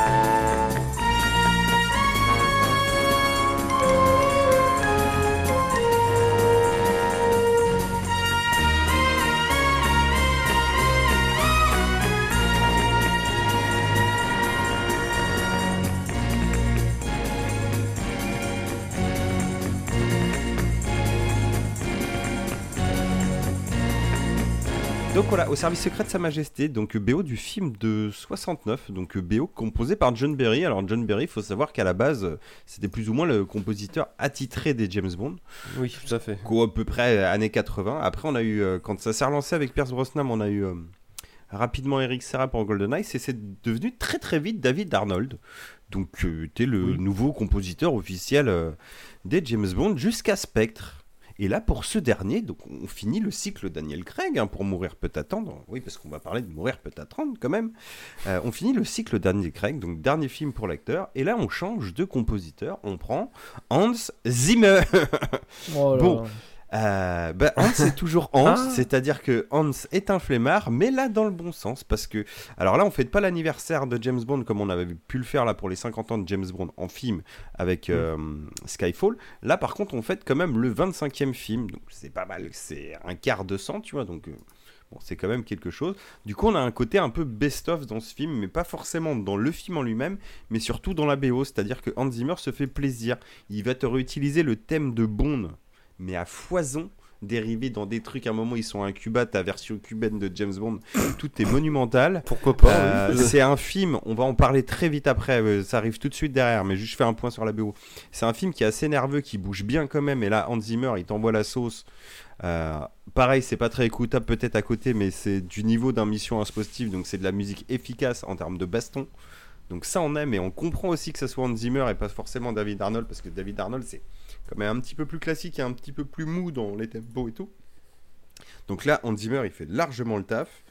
Et, euh, et non, tout est parfait. Il t'a repris, euh, enfin, je pense qu'il a composé aussi, mais la musique euh, de Billy Eilish, là, qui fait le, le thème d'intro, qui est aussi le thème, du coup, cette nappe, le thème sous-jacent du film. Et, putain, bah non, bah Hans, bien joué, hein, ça marche, c'est parfait. Et puis, il reprend aussi la musique de Service Secret de Sa Majesté dedans. Mathieu, Très, très bien. Mathieu, là, Oui. il faut que tu nous dises ce que tu as pensé de ce film. De ce- Bah, je de sais, ce- mais je faisais un petit peu. Alors, Ah. je vais pas tourner autour du pot. euh, pour moi, c'est bien. Voilà. Ah, Euh, faut savoir que, alors, les James Bond, Daniel Craig, j'ai un parcours assez particulier. Je les ai tous vus qu'une fois. ouais. Euh, Donc, je vais vous donner mon avis pareil, comme ouais. ça, avec mon avis aussi d'adolescent qui a découvert ces trucs-là et tout. Euh, Casino Royale, j'avais trouvé ça pas mal. La partie poker m'avait cassé les couilles. Mais je pense que c'est un film à revoir parce que tout le monde m'en dit beaucoup de bien. Donc, lui, je le laisse sa chance. Sa chance, pardon. Quantum of Solace, c'est pas fameux. Skyfall, c'est très cool, mais je trouve qu'il y a un petit ventre mou quand même, et je trouve que c'est pas le méchant fou fou fou fou. Ouais. mais j'en suis ressorti C'est- quand même. long pour en arriver à cette conclusion. Ouais, là, mais j'en suis quand même ressorti globalement satisfait. C'est très bien, ado- oui. J'ai adoré le dernier acte, et pour moi, c'était le meilleur James Bond Daniel Craig. Ouais, ouais, ouais. Mm. Ouais, ouais, ouais. Et après, on a eu Spec, qu'on a un petit peu parlé en off, qui est une petite catastrophe. euh, bon, Une Alors, il y a des sombre côtés merde. marrants. Une sombre merde. Il y a des côtés marrants où c'est fidèle James Bond, c'était l'anniversaire, on t'a replacé des trucs. euh, enfin, non, c'était après même l'anniversaire, mais, mais c'est cool, machin. Euh, bon, il y a un côté carte postale aussi où le mec, euh, il change d'endroit, il change pas d'endroit, il change de pays, quoi. On lui dit, t'as rendez-vous au bar, c'est pas le bar là, c'est le bar. Tu prends l'avion, tu fais 12 heures et c'est rendez-vous au bar là-bas. Après, quand on Ah va oui, manger oui. au resto, on ira en Turquie, tu on reprend l'avion, quoi. C'est la fête du slip et c'est pas terrible et ça raconte pas grand. bon, Enfin bref, c'est un peu nanaresque sur les bords. Du coup, forcément, petite crainte en arrivant euh, pour ce dernier James Bond, hein, sachant que de base on te dit ouais, c'est Danny Boyle, il va faire James Bond, ok. Ouais, Danny Boyle, il se barre, il fait plus James Bond. Et bah non. Tu fais oh ça pue. Euh, bon, c'est Kari Fuji Fukunaga qui le reprend. Euh, tu fais bon, le mec qui a fait la saison 1 de Trop de Détective, le mec Ouais. tabasse quand même. Ouais, ouais. D'accord. Tu oui. fais, ah, je, je, ouais, je, je pense que ça peut envoyer, ça peut être cool. Par-dessus, on te rajoute une pandémie. Le film a quatre dates de sortie différentes. Après un an et demi d'attente, il arrive. Ils se sont tâtés à le sortir sur une plateforme de SVOD quand même. Ouais, mais sachant que la. MGM, c'est leur seul pool aux odeurs et qu'ils ont été rachetés par Amazon. Et- Ouais, c'est peut-être pour ça aussi. Et ils se sont. Il faut savoir qu'ils ont fait des reshoots réguliers parce qu'il fallait mettre à jour les téléphones Nokia, il fallait mettre Les à placements de trucs- produits. tous les placements. Donc ils ont fait des reshoots pour les placements de Oh produits parce que bah, le film il, est- il a été méga retardé quoi. Ah bah oui. À la base, il, devait, il a fait avril, octobre, avril, octobre. Ou le premier c'était novembre, mais euh, voilà, il a eu quatre dates. Non, puis il fallait pas le sortir sur les plateformes parce que je vous rappelle que euh, Scarlett Johansson a attaqué euh, son studio euh, suite à la sortie sur les plateformes de SVOD de- du film euh, Black Widow. Pas dans le contrat. Non, c'était pas prévu que ça sorte sur les plateformes et du coup elle, a- elle les a attaqués pour euh, non-respect du contrat. Donc euh, voilà quoi. Eh ouais. Bah, on va pas lui donner tort non plus. je Non, non. dire. Enfin, c'est- Non, non, mais vas-y Mathieu, excuse-moi, je t'ai coupé. Non, non, non, t'inquiète, pas de souci. Et ce que je disais, ce qui refroid- pouvait refroidir aussi un petit peu, c'est tu. Ouais, il fait 2h38, je crois. Ah, Oh putain, ça va être je- c'est quand même le James Ouais, Bond le plus ça, long, je, euh. je lis 163 minutes sur euh, Wikipédia, donc effectivement, ça, c'est Bon, bon. bref. Ça pique un peu la gueule et tu fais bon, euh, d'accord. Bah vas-y, j'y vais. De toute façon, faut que je le vois quand même. Tu vois. Allez, on va voir James Bond aussi. Euh, alors il y a plein de défauts, mais il y a quand même plein de qualités. C'est-à-dire que déjà les 2h40, et bah ça passe comme une lettre à la poste, hein, mon petit père. hein. putain. Tant mieux. Ça bouge tout le temps. euh, T'as des putains de scènes d'action. Enfin non, c'est c'est super cool, quoi, mais vraiment. Alors après, euh, côté narration, le- les bas qui blessent, que des fois tu te perds un peu, tu comprends pas. Et, attends, qui a fait quoi, pourquoi? Ça, des fois, tu sais pas, t'es perdu, c'est bizarre. Ou t'as confirmation du truc que tu penses être bon, genre un quart d'heure après. Alors après, voilà, second point noir, le méchant, il est pas ouf. Mais c'est pas l'intérêt non plus du film. Encore. Vous verrez le film, je vais pas spoiler non plus parce que voilà, ça cloute. euh, bah, en fait, depuis le début, avec c'est aussi un truc particulier, c'est que les James Bond Daniel Craig, même s'il développe pas un gros truc, c'est un univers quand même qui se tient. Genre au fur et à mesure des films, on te fait référence aux films précédents. Oui, il se, suit pas vraiment. oui. forcément, tu vois, quelque chose euh, dans l'univers des des- James Oui, Bond. avant c'était des standalone, on va dire, oui. Voilà, on savait qu'ils faisaient des missions et tout, mais c'est comme si à chaque fois on te montrait une mission particulière, même le côté changement d'acteur, tu vois, tout le monde s'en bat les couilles. Quand Tout on a eu Dan- oui. Daniel Craig, on a eu un petit côté reboot, tout en restant un peu dans la continuité, mais on te faisait genre, il chopait son truc euh, 007 et tout. Et là, tu comprends que bah, déjà au début du film, il est entre guillemets retraité et il revient un petit peu genre machin. Tu sais que le mec il va arrêter quoi. C'est vraiment sa dernière mission. Bon. Bref, du coup, on va boucler cette boucle. L'acteur a aussi 55 balais pratiquement, donc tu dis oui, on- il est temps qu'on change d'acteur, tu vois. Hop, on Non, aura un non, autre non. 007, mais. On aurait pu encore. Mais bref. Du coup, tu fais le truc, tu sais où tu vas. Donc là, le méchant qui soit pas ouf, c'est pas grave parce qu'on s'intéresse clairement du coup au personnage de James Bond. Et pareil, l'histoire. Tu dis ouais machin, mais en fait l'histoire elle est assez stéréotypée. hein. C'est un méchant manichéen dans un sens, pas un petit peu plus profond que ça quand même. Mais bon, il veut péter la planète, quoi. Il veut tuer des gens. bon, bon, bah c'est bon, t'as compris. Tu vois même les trucs où t'es perdu, tu fais oh, ok, bon, on va aller lui péter la gueule, ça va bien se passer quoi. Euh, il est assez ouf euh, ce film malgré tous ses défauts. Ouais. Euh, déjà, ça passe bien. Euh, Il y a une petite surcouche d'humour, un poil plus que dans les autres. Pourtant, il y en avait pas mal déjà avec Daniel Craig assez fin. Il fait des bonnes vannes qui sont raccord au personnage. Ça, c'est cool. Et même, malgré des défauts d'écriture, il y a aussi des grandes qualités d'écriture. C'est-à-dire que des personnages style Léa Seydoux qui étaient imbitables dans celui d'avant, bah, le personnage est bien là, on y croit. Et ça pour plein de personnages, donc c'est quand même très cool. Et, et non, putain, ça envoie quoi. Putain, Fukunaga, il a tout compris. Il te sort des plans de ouf. Hans Zimmer, il envoie la sauce quand il faut. euh. Ben, c'est pas un film parfait. Euh, De toute façon, est-ce qu'un James Bond a déjà été un film parfait ou un grand film Je ne sais pas. La sursortie, c'est le premier où vraiment je me suis, sorti du film. J'étais vraiment emballé. Tu vois, Skyfall, c'est après coup, je me suis dit non, franchement, c'était cool quand même, tu vois. Mais j'étais assez déçu dans un sens Skyfall, même si j'étais quand même content. Là, je suis ressorti en mode genre putain, j'ai vu un bon film quoi. Enfin, un bon divertissement quoi.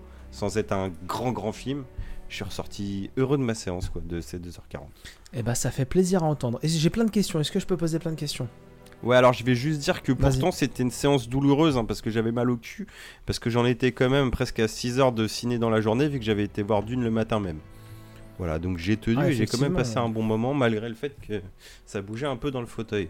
Tiens, D'ailleurs, en, en parlant de Dune, j'ai retrouvé, c'est les navigateurs de la guilde spatiale, le mot que je cherchais tout à l'heure. Mais bon, on s'en fout. Ouais, ouais, non mais. sujet. Les casques orange, c'est Ça- ça? Voilà, c'est Les ça. casques orange. Eh, j'ai suivi, hein, j'ai suivi. Il a suivi les mecs de la- l'autoroute. ouais. Première question. Vas-y. Est-ce que c'est pas choquant que James Bond ce soit une femme? Franchement. Bah, c'est pas James Bond. Je sais, je, je fais exprès C'est de juste un troller. numéro de ma- Bah c'est c'est- alors ça pareil c'est grosse campagne de com hein, c'est comme je vous dis Bah c'est oui, au début, en fait, on a, au début, on est en suite direct, donc avec Léa Seydoux et tout, genre pas longtemps Ouais. après.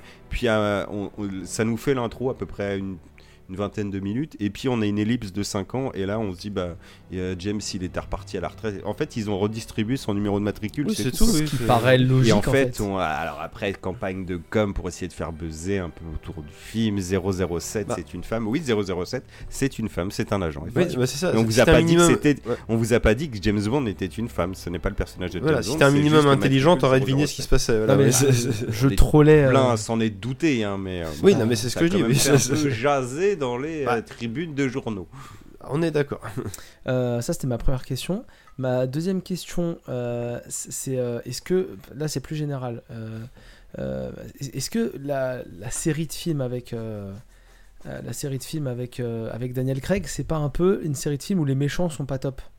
Pense qu'on peut quand même. euh, c'est peut-être le truc qui réunit. un Bah, si, citez la main, si, enfin levez la main si vous avez un grand méchant dans cette série de films. Bah, moi, pour moi, plaît. celui qui était le plus stylé, c'est Mads Mikkelsen. Mais c'est plus par dépit que par. euh, Bah, c'est l'acteur Bah, qui est stylé surtout. c'est- Bah ouais. Non, sincèrement, moi j'aurais dit Spectre, mais le film est pas bien. Mais Spectre, Bah, ça pouvait être cool, tu vois. Bah non, en fait, parce que cette histoire familiale, Bah, sans c'est- spoiler, euh, non. Spectre, tu le revois parce que ah oui, par contre, euh, mourir peut attendre. Je vous conseille. Moi, je l'ai pas fait. J'aurais peut-être dû. Euh, c'est la suite directe de Spectre, donc faut l'avoir vu pas longtemps avant. Donc toi, Flavien, t'es bon. Ah oui, je l'ai vu il y a pas pour des trucs, mais euh, tu vois, par exemple, on revoit le personnage du Spectre. Oui, je m'en il est doute. mieux. Il est mieux dans Mourir peut attendre que. Oui, bah, que c'est dans parce Spectre. qu'il y a certainement des, euh, il y a certainement des scénaristes. Pourtant, je crois que c'est des scénaristes habitués de la série, donc je me demande si c'est même pas eux qui ont écrit Non, parce qu'en fait, aussi, euh, ils ont rajouté dans le scénario de, de- de- dans le scénario de- du dernier Phoebe Waller-Bridge, une actrice euh, anglaise qui avait joué euh, et interprété, écrit une série sur Amazon Prime qui s'appelait Fleabag, Ah, Fleabag. qui oui. est vraiment Mais très réputée. d'où- l'humour qui est cool aussi, hein, je pense. Voilà, et je pense qu'elle a rajouté quand même une petite patte. euh, et Kari Fukunaga apparemment a participé aussi au scénario. Ouais, ouais, mais ça, ça- après, c'est comme C'est d'hab, hein, Fukunaga, c'est ça, hein, je dis pas de ton bêtises, hein. Comme Dan- Daniel Craig y a un peu participé aussi pour son personnage. Bah, normal. D'accord, mais voilà, je pense que quand. Grosse équipe au scénario en tout cas, et De certains. fa- de toute façon, euh, pour moi, si tu es un bon réal, forcément, tu t'appropries un film, tu retouches des trucs pour que ça colle aussi à ta patte. Voilà, mais grosse équipe de, de scénario. Et moi, du coup, j'ai détesté Spectre. Alors, vraiment, j'ai du plus profond de mon âme, j'ai détesté Spectre. Moi qui suis plutôt un défenseur de, de Daniel Craig en James Bond, voilà. Euh, par contre, bon. je- je- du coup, j'avais pas envie d'aller voir Mourir peut attendre. Et j'ai trouvé l'argument parfait. L'argument qui m'a fait dire, mais go. En fait, j'ai vu des, des vidéos d'entraînement de Anna de Armas. Euh, c'est l'actrice qui joue dans À couteau À tiré. couteau tiré. Voilà. euh, Alors, sache pour l'anecdote que c'est Daniel Craig qui l'a recommandé, ça qui a dit ça serait bien qu'on lui trouve un rôle à la Bah, petite. Elle ça est vachement m'étonne pas, mais en fait, elle est magnifique. Elle est, je trouve que c'est une actrice qui est vraiment cool. Et en fait, du coup, bah voilà, je vais aller voir, euh, je vais aller voir Alors, Mourir peut attendre.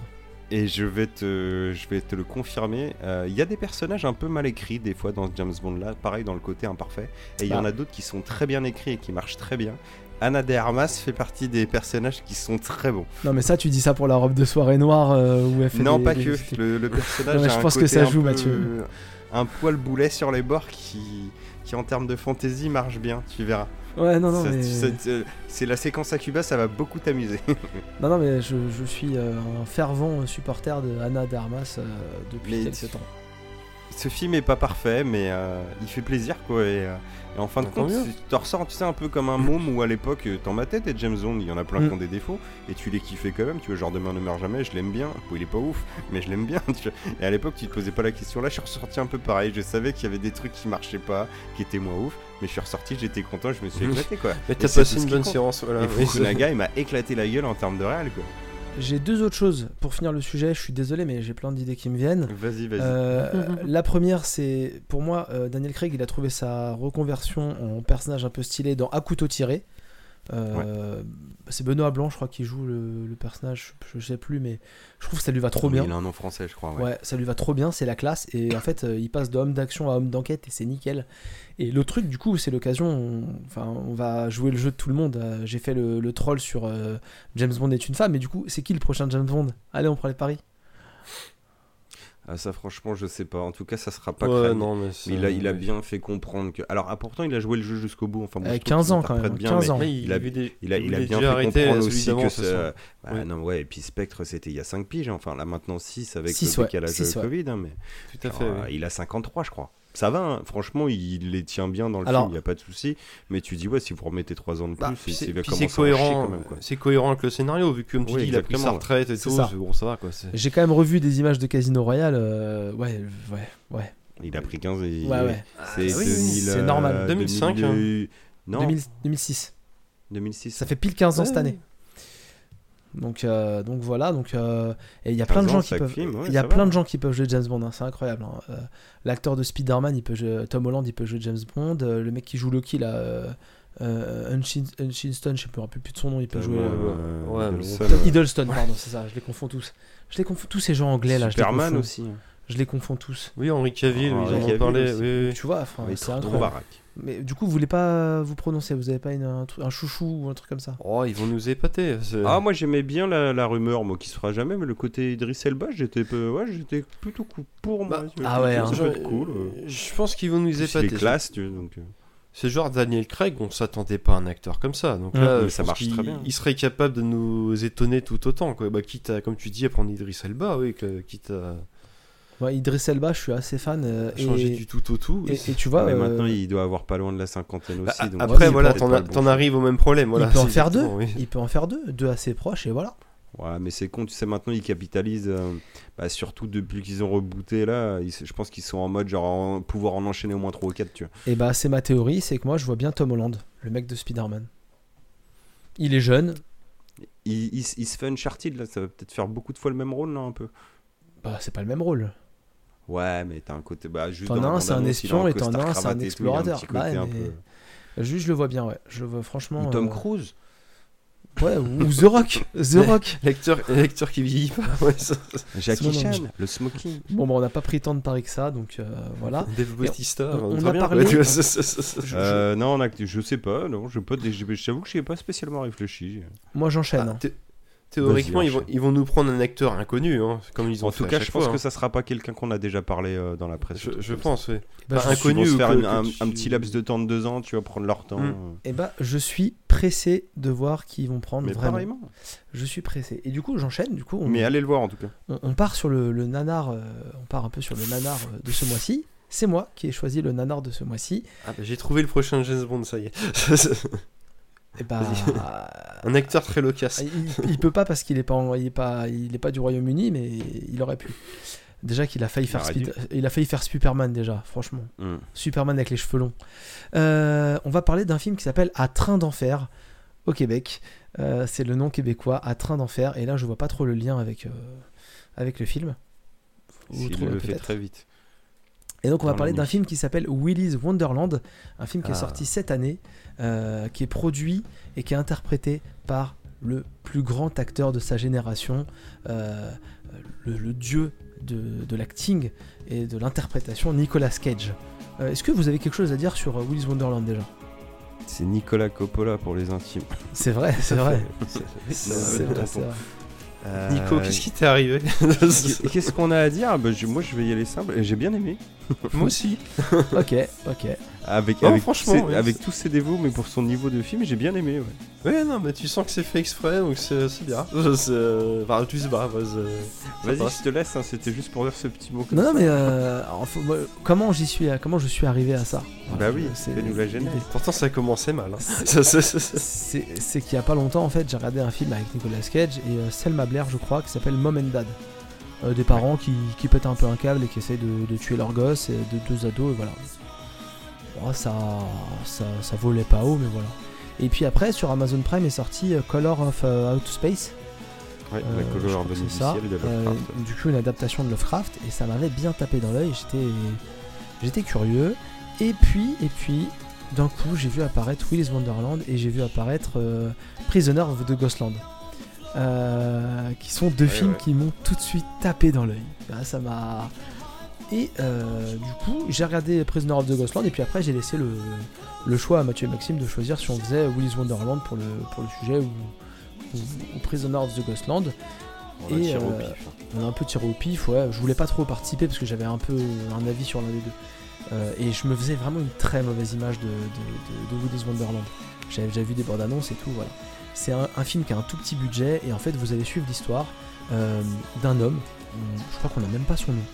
Euh, il roule dans sa Mustang, euh, on lui crève ses pneus avec une herse, on le ramène dans une ville et on lui dit bah tiens euh, pour réparer ta voiture ça va coûter tant d'argent, Euh, on prend pas les cartes de crédit donc euh, si t'as pas d'espèces et bah euh, je te propose un taf, tu vas dans ce, cette salle de réception pour enfants, tu nettoies et une fois que tu as nettoyé, tu nettoies toute la nuit et une fois que tu as nettoyé, et bah tu sors ta voiture elle est réparée et tu On est quitte, ouais.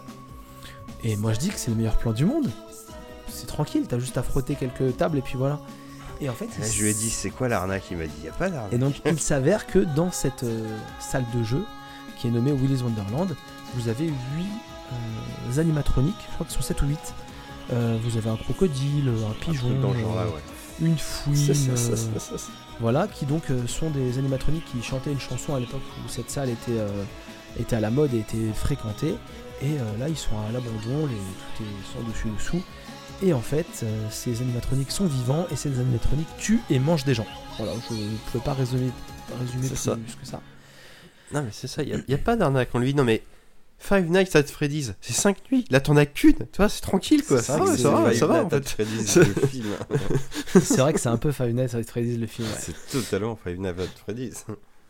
Et donc, euh, et donc en gros, le, le propriétaire euh, du, du local euh, dit bah voilà, si tu passes la nuit à nettoyer, je paye ta réparation, et puis voilà, on est content. Et il s'avère en fin de compte que c'est un peu une machination. les, les animatronics, pour éviter d'aller se répandre dans la ville, on leur livre des gens un peu en sacrifice. et, ça, ouais. et voilà, et vous avez donc- leur faim. ouais, parce que c'est quand même la star de cette œuvre cinématographique, Nicolas Ouais, Cage. des animatroniques, je spoil vite fait, sataniques un peu.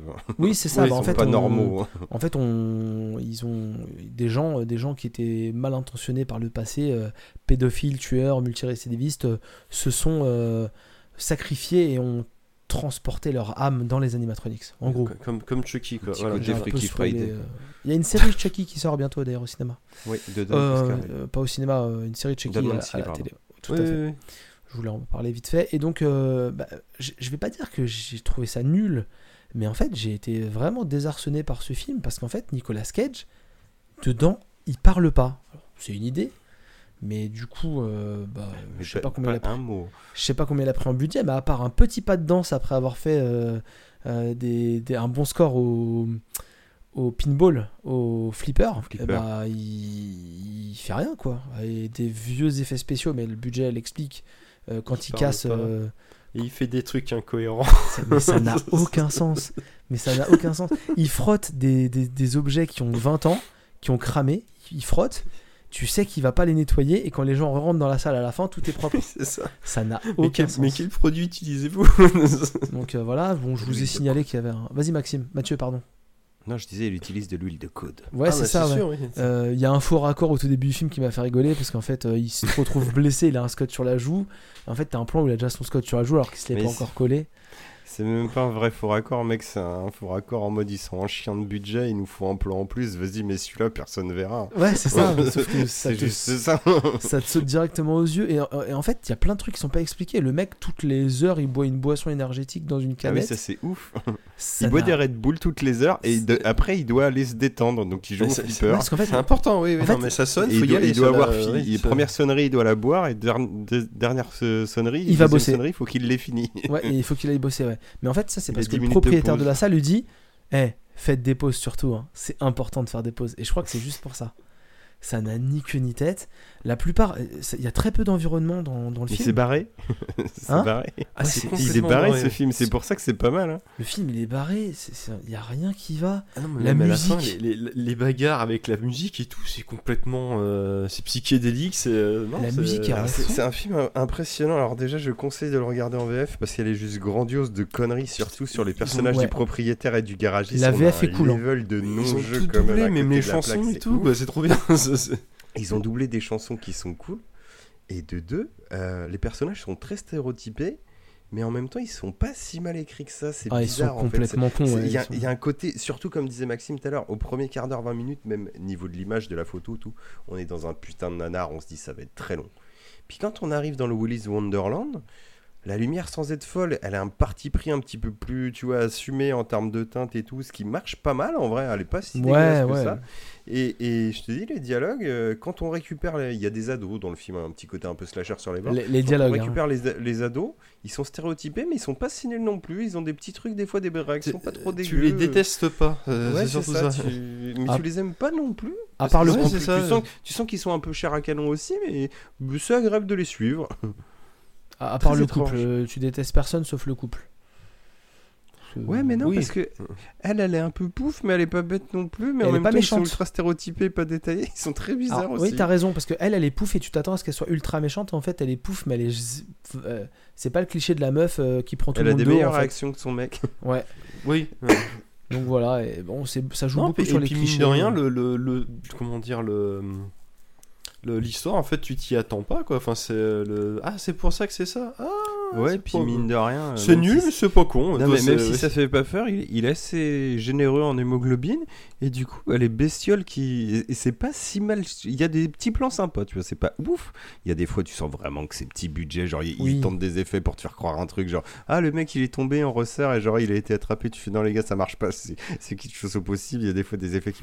Mais des fois, ils te calent des effets aussi. euh, genre, avec le stroboscope, Il y a des effets qui marchent. Et, c'est ça. ouais. et il, a- il est en décalé. Il est clairement second degré, ce film, mais ça marche, tu sais. Tu comprends Souvent, le- l'équilibre, euh, je finis juste là-dessus, Hein Oui, oui. bizarre du nanar, c'est que souvent un nanar, c'est vraiment un film qui est parti vraiment au premier degré et qui se foire. Lui, il est premier degré, enfin il est second degré, mais dans un terme premier degré, ce qui fait qu'il n'arrive pas non plus à faire son second degré vraiment bien, mais du coup ça crée une espèce de se- second second degré, tu vois un peu troisième degré, qui pour le spectateur est assez jouissif, mais en fait il ne fait pas bien ce qu'il voudrait faire, mais ça marche quand même dans un sens quoi. C'est très bizarre. C'est ça, et tu crois qu'il est involontairement drôle, alors qu'en fait il l'est, de- on l'a vu sur l'affiche euh, Wikipédia, c'est une comédie d'horreur. En fait, Dead, tu- quoi. mais euh, euh, en même temps, tu sens oui. que le ton est pas réussi non plus, mais ça Oui, marche quand ça, même dans un sens, quoi. Ouais, ouais. Non, non, mais c'est vrai, euh, c'est. C'est côté fauché surtout. C'est Non, une mais t'as envie de leur dire, donnez-leur plus d'argent, et puis voyons voir ce qu'ils Et- font avec. Alors, Peut-être rien, parce que du coup ils vont être Bah, dépassés c'est par le poids, mais c'est pas c'est- hyper bien réalisé, mais c'est une espèce de.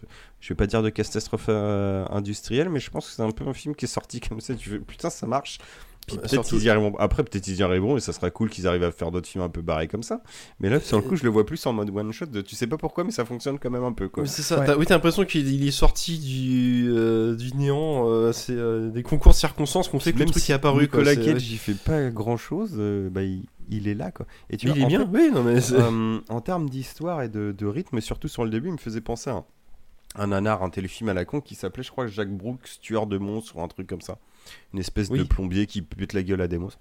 tout à fait, oui. C'est fauché et tout. Pareil, il y a une petite star, il y a Robert Englund dedans. Et le film, il est sympathique à regarder, mais tu vois, c'est clairement genre le même genre de film que là, sauf que Jack Brooks, lui, il a pas réussi, tu vois. Et Oui. Willis Wonderland, il arrive à transformer l'essai entre guillemets. quoi. C'est ça. Très c'est. Jacques Brooks. Tu lis le synopsis, tu t'inventes un truc, alors- et puis le film c'est ça, mais c'est pas ça. Enfin, c'est Mais pas en bien. version très ouais, très low cost, ouais. c'est- ouais, c'est ça. Alors que là, tu t'attends à rien, puis ah ouais, pourquoi Et pas. t'en as ouais, même c'est- plus que ce que t'aurais voulu. Et tu fais, oh. C'est exactement ça, oui. c'est- Euh, Non, non, ton, pe- ton petit nanar n'en était pas tant que ça. Bah- un, même si c'en est un, mais. Bah euh, non, mais en fait, je l'ai vraiment, j'ai vraiment surprise. regretté de pas être parti sur euh, Prisoner of the, of the Ghostland. Et, et là où c'est drôle, c'est que ça m'a fait penser à un gag des Griffins. C'est l'ouverture du film. J'ai jamais, rarement vu autant de boîtes de prod au début du film. Ouais, ouais, c'est tu vois vrai. les, les Il y en logos. a, il y en Une a fi- 6 ou 7, ouais. Le film il commence quand C'est même c'est t'as les musiques et tout. Non, c'est encore une boîte de prod. C'est un gag dans les Griffins. Alors, si, t'en verras, t'en verras pas mal aussi dans Prisoner of the Ghostland. Ouais, bah c'est peut-être logique en fait. hein. C'est effectivement, on dit- on avait dit 5 millions, bah c'est sûr, en fait elles ont prêté chacune mais 250 000, donc toi C'est c'est ça, comme, c'est comme Jodo, hein. tu prends la suite un peu à droite à gauche pour faire ton dune, tu vois. Mais eux, il leur fallait moins de pognon, donc ils ont pris moins de gens. Euh, le, Oh, le- putain, c'est le chat, il m'a fait peur. j'ai- J'aimerais bien qu'on parle à l'occasion de Prisoner of the Ghostland, mais ça on en parlera plus tard. Parce que enfin, ça c'est un vrai nanar. Et euh, Color of euh, Outspace, euh, c'est pas bien. C'est dans la continuité de. Mais il y a des idées. Et je pense que ça, les idées viennent de. vi- Viennent pas du, du réalisateur, ça vient vraiment de la nouvelle. Tu sais quoi, je vais te dire merci pour ce film parce qu'en fait, tu m'as rappelé mon amour des nanars que je faisais pas depuis longtemps. Bah, c'est clairement, ouais, c'est de cause que j'ai toujours défendu de un film nul comme ça, surtout quand il est un peu assumé. Tu sais que les mecs ils se barrent dans un sujet barré sans trop de pognon, et c'est aussi pour ça que c'est intéressant parce que le fait qu'il n'y ait pas trop de pognon, les mecs des fois prennent des risques en termes de thématique, tu vois, de Mm. sujet.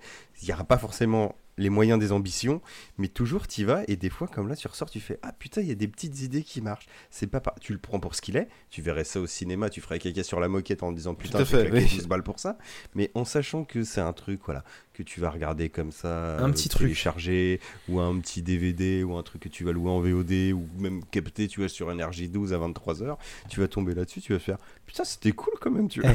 C'est exactement, je trouve, le film de 22h, deuxième partie de soirée sur une chaîne de la TNT, qui peut être la bonne surprise en fait. Tu sais, tu fais Oh, Nicolas Cage, oh, il a une barbe dégueulasse Mais- et des cheveux vois, et pourris. c'est super con aussi. Oh, il y a un furet qui découpe quelqu'un en deux. Oh, le, pe- le perso, il est un peu pourri dans un sens. Ah, il est totalement. Le fait c'est Nicolas Cage, c'était là, tu fais.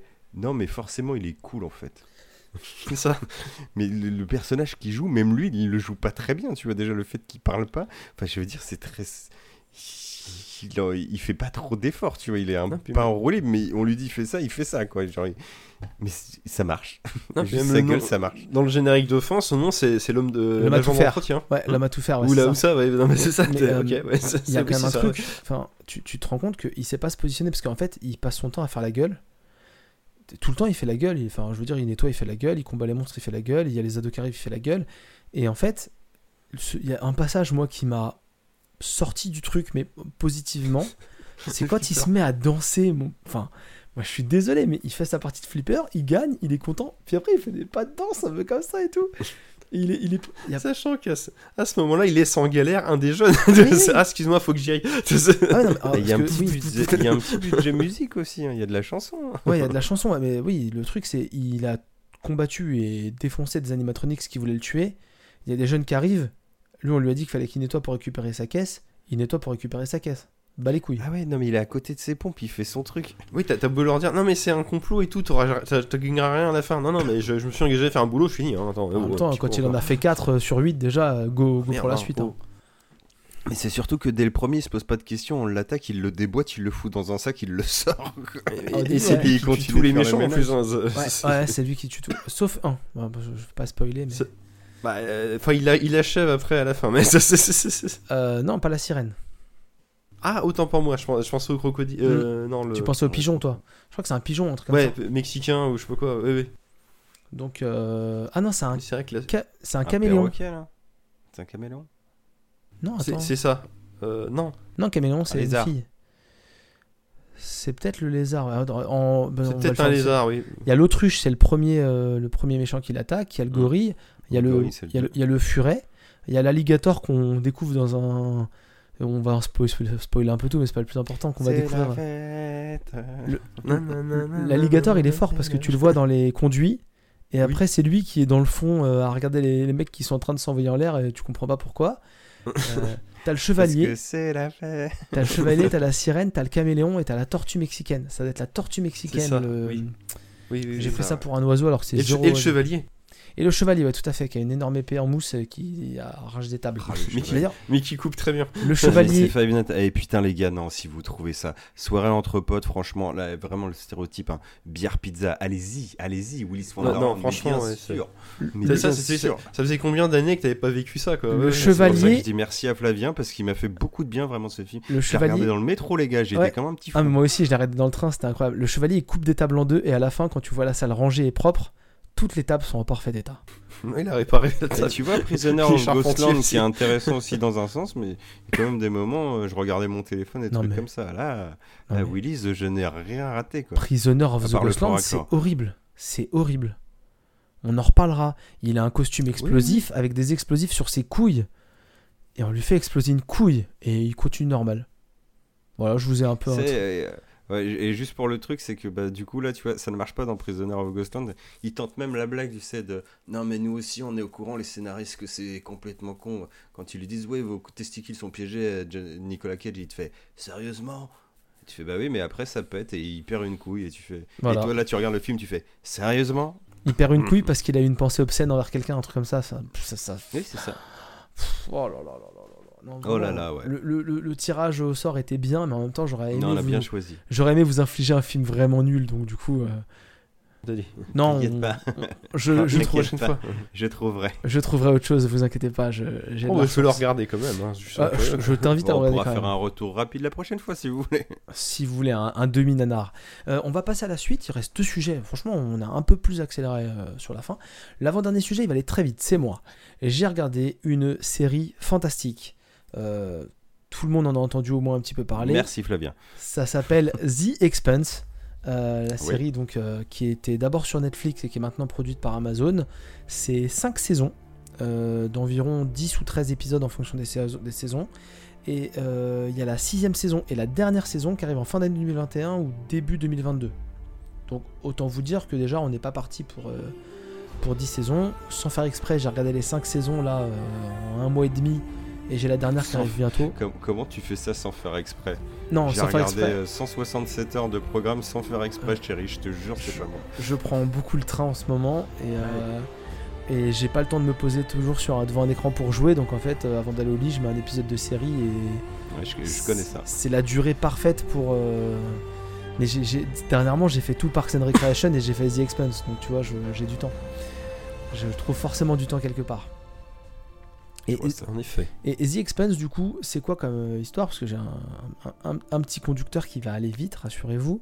C'est en gros, les êtres humains sur Terre, un jour, ils en ont eu marre. Il y a une partie des gens qui sont partis euh, peupler Mars, et il y a une partie des gens qui sont partis sur la- une ceinture d'astéroïdes qui s'est installée euh, euh, pas loin de Saturne. Enfin voilà. Et donc, du coup, les différentes parties de l'espèce humaine qui ont été peuplées euh, ces endroits-là se sont un peu, ont un peu pris la distance. Les terriens, c'est un peu euh, euh, la partie forte. euh, tous les gens sur Terre, ils, ils ont plus trop besoin de travailler tout ça. Ils sont, ils sont bien. Les martiens, c'est un peu le cliché. Les guerriers, les soldats, les trucs. Eux, leur objectif, c'est de pouvoir euh, terraformer Mars un jour et de pouvoir avoir de la végétation, de ne pas être obligé d'habiter dans des bulles d'oxygène. Et les euh, intérieurs, ce qu'on appelle les intérieurs, c'est les gens qui habitent sur la ceinture d'astéroïdes. Donc c'est à chaque fois ils habitent sur un, gros astéroïde, ils ont plusieurs stations astéroïdes. Les intérieurs, c'est des gens qui ont grandi, euh, qui ont vécu euh, sans euh, sans enfin sans, sans gravité. Ils ont vécu sans gravité, donc ils sont physiquement ils sont un peu déformés. Et c'est ceux qui, fournissent les ressources. C'est-à-dire que la ceinture fournit des ressources pour fabriquer des armes, pour fabriquer des choses. Mais par contre, sur les astéroïdes, ils n'ont pas d'eau. Donc ils sont obligés de récupérer l'eau et l'air par la, Ils par sont- la Terre. Ils sont tous euh, Donc, interdépendants. ils, sont quoi, tous, oui. ils sont tous dans l'obligation de travailler les uns pour les autres et ensemble. Sauf qu'en fait, la Terre, c'est un peu l'élément fort. Mars, c'est l'élément un peu guerrier. Et euh, les, les- les intérieurs sur les astéroïdes, sur la ceinture d'astéroïdes, c'est un peu les ouvriers, en gros, de tout ce, Mhm. ce système-là. Et donc, vous allez suivre, euh, au tout début de l'histoire, vraiment le tout début, vous allez suivre des personnages qui sont euh, dans un équipage d'un vaisseau de transport, qui reçoivent un message de, de demande de secours. Euh, la plupart des gens sur le vaisseau de transport sont d'avis à ne pas répondre à l'alerte de secours. Et en fait, le personnage principal qu'on va suivre euh, décide euh, un peu en cachet de répondre à l'alerte de secours et d'envoyer le vaisseau vers, le, ce, vaisseau qui demande le secours. Et en fait, il s'avérait que c'était un piège. Les personnages principaux de l'histoire sont envoyés avec une petite navette sur le vaisseau pour aller porter le secours. Et des méchants viennent exploser le gros vaisseau euh, le gros vaisseau de transport, et eux se retrouvent tout seuls, un peu abandonnés au milieu de l'espace. Et au fur et à mesure des aventures, ils vont se transformer en un équipage solidaire, un groupe d'amis, et ils vont vivre plein d'aventures. Donc vous avez euh, les quatre personnages de cet équipage-là. Vous avez une personne qui travaille pour l'ONU sur la Terre, euh, qui est donc une, une haute, euh, une représentante des hautes instances de l'ONU, parce que c'est la l'ONU maintenant sur Terre, c'est la, c'est ce qui dirige un peu le peuple. casques orange. Non, c'est un peu ceux qui dirigent le peuple humain, l'ONU. Il n'y a plus de gouvernement de pays, il y a l'ONU. Euh, Vous allez suivre à partir de la saison 2 une martienne, une militaire martienne, et vous allez suivre un policier sur la ceinture d'astéroïdes. Policier qui est interprété par Thomas Jane. Est-ce que vous vous rappelez que c'est Thomas Jane? Le Punisher. Le Punisher. J'ai revu, pas le vu Pun- ce film, mais- j'ai revu le Punisher 2004 et c'est un véritable plaisir coupable. C'est pas bien, Ah, faut, que je- faut que je me fasse les deux. C'est pas bien, mais j'aime bien. Mais surtout, Thomas Jane, c'est aussi le mec qui joue dans Peur Bleue. Vous savez le truc avec les requins géants? Oui. Ah ouais, et là, il fait une espèce de Christophe Lambert du pauvre. C'est ça. Mais surtout, Thomas Ah, c'est un Jane. peu, un- c'est un, un bon nanar aussi dans un sens. Peur Et- bleu, c'est vraiment pas bien. Ouais, mais surtout Thomas Jane. nanar, hein. euh, Ils ont essayé- pour eux, ils faisaient un truc cool. hein. Thomas. Jane, parce qu'il faut quand même reconnaître ce truc qu'il a fait le mieux, c'est The Mist. C'est le père dans Oui, oui, oui. Et donc- Oui, très bon. Dans The Expanse, Thomas Jane, il a le, le côté du, du crâne rasé et l'autre côté, il a une grande euh, tignasse qui vient un peu rabattre à l'arrache. C'est un peu la mode euh, des intérieurs. Et donc, il a un style avec un chapeau et tout. Emmanuel. Zork. Voilà. Et, et franchement, il, est- il a une bonne gueule. Il a, il- je trouve qu'il a vachement bien vieilli. Il est stylé et tout. Il a, il a la cinquantaine et il est classe. Et donc, vous allez Ouais. suivre donc comme ça euh, ces personnages qui vont un peu euh, euh, osciller les uns les autres. Et en fait, ce qui va se passer au cours de l'histoire, au fur et à mesure des saisons, on va découvrir une genre de technologie extraterrestre. Parce que là, on suit que des humains qui ont été un peu emmenés à droite à gauche euh, euh, dans notre galaxie. Mais du coup, ils ont découvert une, une technologie extraterrestre et en fait, euh, on va suivre les intérêts personnels de tout le monde pour cette technologie-là et ils vont découvrir un portail vers d'autres euh, planètes. Il n'y a pas trop de spoil, ne vous inquiétez pas. Euh, toutes les saisons ne se valent pas. Il y a des saisons qui sont bien meilleures que d'autres.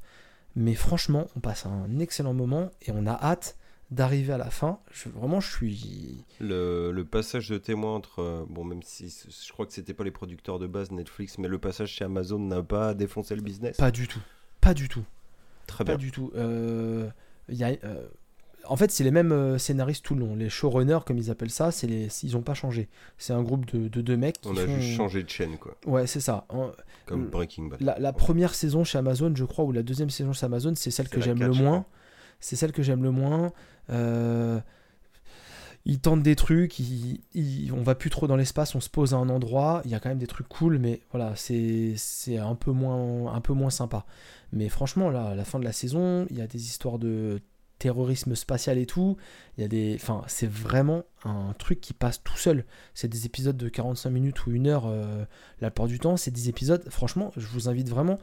euh, c'est plus frais dans ma tête que Battlestar Galactica, mais c'est largement du niveau de Battlestar Galactica. Et là, à l'heure actuelle, pour moi, dans ma tête, c'est au-dessus. Battlestar qui pouvait être chiant quand même très régulièrement, même si c'était cool. Alors parfois, euh, The Expanse, C'est globalement bien, mais des gros. euh, parfois The Expanse euh, aussi, voilà. Mais The Expanse, c'est vraiment des scènes d'action, euh, des scènes de politique, euh, de, de, de- de politique, de stratégie, tout ça. Il y a un peu un mélange de Mhm. tout. Franchement, c'est c'est vraiment stylé. Et ma, mon petit bonus, c'est que l'acteur principal, eh ben, il a joué dans un film fantastique. Il a joué dans un film de Roland Emmerich. Il tenait le premier Merde. rôle dans un film de Roland Emmerich puisque c'était l'acteur de 10 000 Before Crisis. Euh, Merde, sauf que je l'ai pas reconnu en fait. Oh, je en faisant- oublié ça. Ah bah sans- non, mais tout le monde l'a oublié lui. C'est en faisant des recherches Enfin, que j'ai en découvert, euh, que j'ai découvert qu'il jouait là-dedans. Donc euh, voilà, c'est marrant. C'est pas l'acteur euh, qui a le plus de, de charisme de la série. D'ailleurs, c'est peut-être un de ceux que j'aime le moins. pas. au fur et à mesure de la série, et ça c'est un truc qu'il faut quand même reconnaître, il y a un acteur que moi j'ai vu, que je détestais, mais vraiment je détestais. Euh, je recherche son nom, excusez-moi, c'est Wes Chatham. Wes Chatham, c'est un mec qui a joué dans Évasion 2. Un autre film. euh, voilà, Évasion 2, c'est un mec, il est blond, il est plutôt costaud, et en fait le mec il parle jamais. Non, mais si tu regardes tous les nanars, qu'est-ce que je vais te donner à bouffer pour le mois prochain, moi aussi? Là, désolé, j'ai Le de la 3, tu l'as vu aussi, je suppose. J'ai vu aussi le 3, tout à fait. Ah oui. Et donc, Ça a euh, été dispo sur Prime pendant 15 jours, il a tout maté. et donc en fait, euh, bah, c'est ça, hein, c'est ça en plus. Ouais, c'est- Euh, pour ça que j'ai aimé, euh, j'ai aimé Amazon Prime Vidéo. Et donc du coup, ce mec-là, au début, tu le vois, il parle pas, il fait un peu le mec un peu neutre et tout. Et en fait, tu t'as- je me suis vachement attaché à ce personnage. Il prend de l'ampleur, le mec, il est, le mec, il est balèze et tout, il est, il est- il est- il est costaud. Et en fait, tu suis vraiment cet équipage qui deviennent amis, qui deviennent solidaires, qui parfois se trahissent, mais quand même, euh, c'est trois mecs et une meuf, et c'est une intérieure, un martien et deux humains. Donc en plus, tu vois, il y a le mélange. euh, ils ont tous des Mhm. attaches à droite à gauche. euh, et ouais, c'est franchement, c'est une- vraiment une excellente série. Il y a des personnages qui rentrent et qui ressortent de la série. On, sent qu'ils essaient d'aller un peu partout, mais ça va jamais euh, abîmer euh, la, la trame principale ou ce qu'ils essayent de faire. Donc, euh, je vous invite vraiment à, à regarder The Expense. C'est vraiment un très bon truc. Mais alors, du coup, pour regarder, si c'est passé de Netflix à Amazon, tu peux tout regarder sur l'un ou sur l'autre Tout. ou faut faire les deux c'est- Tout est disponible sur Amazon Prime Video. Ils Ouais, ont parce que je crois, l'intégrale je des crois- séries. je crois qu'à la base, euh, alors je vais peut-être dire des conneries, mais je crois que c'était une chaîne de télé américaine et que c'est juste Amazon, enfin Netflix D'accord, oui. qui diffusait genre en France ou en Europe. ou- Tout à fait, tout à fait. À la base. Alors qu'elle a après, genre la chaîne a lâché, et du coup c'est Amazon, Amazon maintenant. Mhm, ok. Mais du À coup, la- ils ont racheté les saisons pour la diff. Donc, à la tu peux base, tout voir sur c'était Amazon. Au moins, Sci-Fi. c'est cohérent, voilà, c'est bien. C'était Sci-Fi qui produisait à la base Ouais, et c'est après ça. euh, ça marchait moins. Sci-Fi a dit on arrête. Les gens ont dit ouais, non on peut pas arrêter c'est trop bien. Amazon a repris. Amazon a vraiment Amazon a repris euh, le, le projet de base. Ils ont repris tous les acteurs, ils ont repris les scénaristes. Ils, enfin, ils, ils ont juste remis pris, du pognon. Ils quoi. ont dit go les gars continuez ça fait kiffer les gens allez-y. Bah c'est cool. Très bien. Et c'est cool. Et du coup on va passer au dernier sujet. Et Mathieu le dernier sujet c'est dans la thématique du mois. Ben oui, non, mais toujours pareil, tu vois, de ce côté Amazon, Netflix et tout. Euh, bah, je me suis dit, hein, c'est con, hein, mais voilà, là, ça va être notre épisode, tu vois, d'Halloween un petit peu. Mais bah, on n'a pas fait de C'est thématique vrai c'est Halloween. vrai. Mais je me suis dit, bon, on est toujours un petit peu, tu vois, en galère. euh, Qu'est-ce qu'on peut mater si on veut se faire une petite soirée film d'horreur? Alors, J'ai pris un peu de temps. Voilà, je vous ai fait une petite sélection par rapport aux trucs de VOD un petit peu classiques, donc du Netflix, du Disney, du Amazon, euh, de films que vous pourriez regarder éventuellement euh, bah, pendant cette période d'Halloween. Il y a du classique, il y a du moins classique, il y en a un peu pour tous les goûts, il y a même du nanar, vous allez voir, c'est assez varié. Si vous en avez, n'hésitez pas, on va pas s'étendre non plus sur chaque film, mais on va juste vous donner bah, de petites envies à la limite. Euh, c'est pas un ordre euh, préconfiguré, c'est un peu comme ça que ça m'est venu. Je vais commencer par le premier, Poltergeist de Toby Hooper, un film des années 80 produit par Spielberg. Flavien qui fait une tête mémorable, on ne sait pas pourquoi. Non, non, je t'écoute, je t'écoute. euh, Je joue avec mon bureau. Poltergeist, c'est- un film de maison hantée qui est, qui est très bon. Euh, Il y a une ambiance vraiment années, euh, années 80. On a des fantômes qui ont un peu un design, tu vois, à la Ghostbuster, euh, les aventuriers la chien perdu, les, Mm. les effets spéciaux qu'on aime bien. Euh, c'est une ambiance années 80. C'est mon chouchou à la musique, c'est Jerry Goldsmith, donc on kiffe.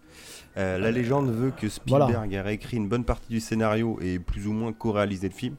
Ouais, Voilà. la Après, légende. Toby euh, Hooper, c'est Monsieur Massacre à la tronçonneuse, c'est pas non plus. C'est pas non plus un nul. Une hein, branque. voilà, c'est- donc on sait pas, mais en tout cas on sent clairement une, une empreinte Spielberg dans les thématiques et dans les persos. Mais pour le meilleur, tu vois, on a des bons persos. Et c'est un film qui est, qui est très très cool. Il y a un côté film familial tout en étant euh, un peu flippant quand même sur les bords. Euh, voilà, ça, ça vaut le coup de, se- de le regarder si vous l'avez pas vu. Il y a eu plusieurs suites. Le 2, ça se mate. Le 3, c'est clairement indispensable. Il y a eu un remake très bizarre que vous pouvez voir sur Disney euh, qui est pas un mauvais film, mais euh, je le trouvais en fait, je trouvais que c'était un film qui était bien écrit, mais qui collait pas à son contexte. C'est-à-dire qu'il y avait un humour qui était assez présent et plutôt bien gaulé, seulement en regardant un film d'horreur. Donc c'était bizarre, il y avait quand même quelques séquences ouais. intéressantes et plutôt bien gaulées, mais T'en c'était en demi en demi-teinte. T'en Bizarre. avais déjà parlé, ça, de Mathieu de J'en avais parlé dans un vieil AMG. Ouais, c'était la, la montre Ouais. qui nous avait fait peur en même temps, c'est ça? Peut-être, je Ouais, sais ça me dit quelque chose. possible. C'était chez toi et la Ouais. montre sonnait pendant que tu parlais de ça. C'est possible. Euh, donc il y a ça. Euh, Qu'est-ce qu'on a d'autre sur euh, Netflix? On a Conjuring. Bon, je pense que tout le monde connaît Conjuring. hein. C'est le, le- c'est James Wan, c'est le papa d'Inside. Là, il a ressorti un film au ciné d'ailleurs que j'ai pas vu, ça a l'air pas mal. Euh, c'est le premier Conjuring. Donc film d'horreur efficace, euh, de flip. On suit les Warren. C'est euh, censé être basé sur des vrais enquêteurs du paranormal qui ont agi entre les années 60 et 80. Et là, on suit une histoire euh, de possession. Il y a un petit côté l'exorciste. C'est très cool si Mhm. vous l'avez pas vu. Voilà, bon moment à passer sur Netflix. Oui, Flavien. Le film qu'il a sorti au cinéma, c'est Malignante. C'est ça. Ouais. Voilà. qui a l'air pas mal ça. Enfin, je suis curieux. Il, est, il, est, il est sorti déjà. Oui, tout- oui, Ah oui, il est sorti, ouais, euh, il y a un petit mois, un truc comme ça. Mm, mm, mm. Tout à fait. Euh, on va rester sur euh, Netflix toujours. Euh, Anatomie, j'ai pas vu du tout, mais j'en entends beaucoup de bien. Un film avec Frank Capotone qui date du milieu des années 2000, euh, avec une histoire de. Elle est dans une école euh, de médecine et il y a des trucs chelous avec des gens qui font des opérations sur des cadavres et tout, un peu sectaire. Il paraît que c'est très cool. Euh, un petit peu, je vais pas dire vénère visuellement, mais apparemment, bon, peut-être pas bouche. J'ai pas vu moi, mais apparemment quand même, voilà, pas mettre entre toutes les mains. Euh, mais on me l'a beaucoup conseillé, donc bon, je me dis, bah, si on peut tous découvrir ensemble un film, pourquoi pas, tu vois, en même temps. Mm.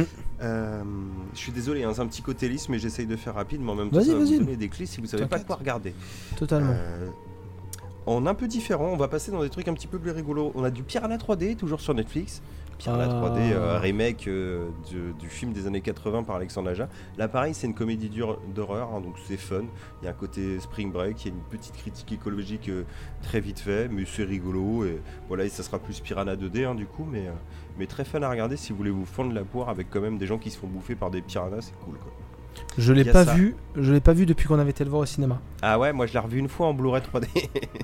Je le mets, je le mets tout de suite. Voilà. Mais c'était très cool. Euh, Chucky 3. Euh, C'est pas du tout le meilleur des Chucky, mais c'est dispo sur Netflix. Vous avez le 1 aussi sur Amazon.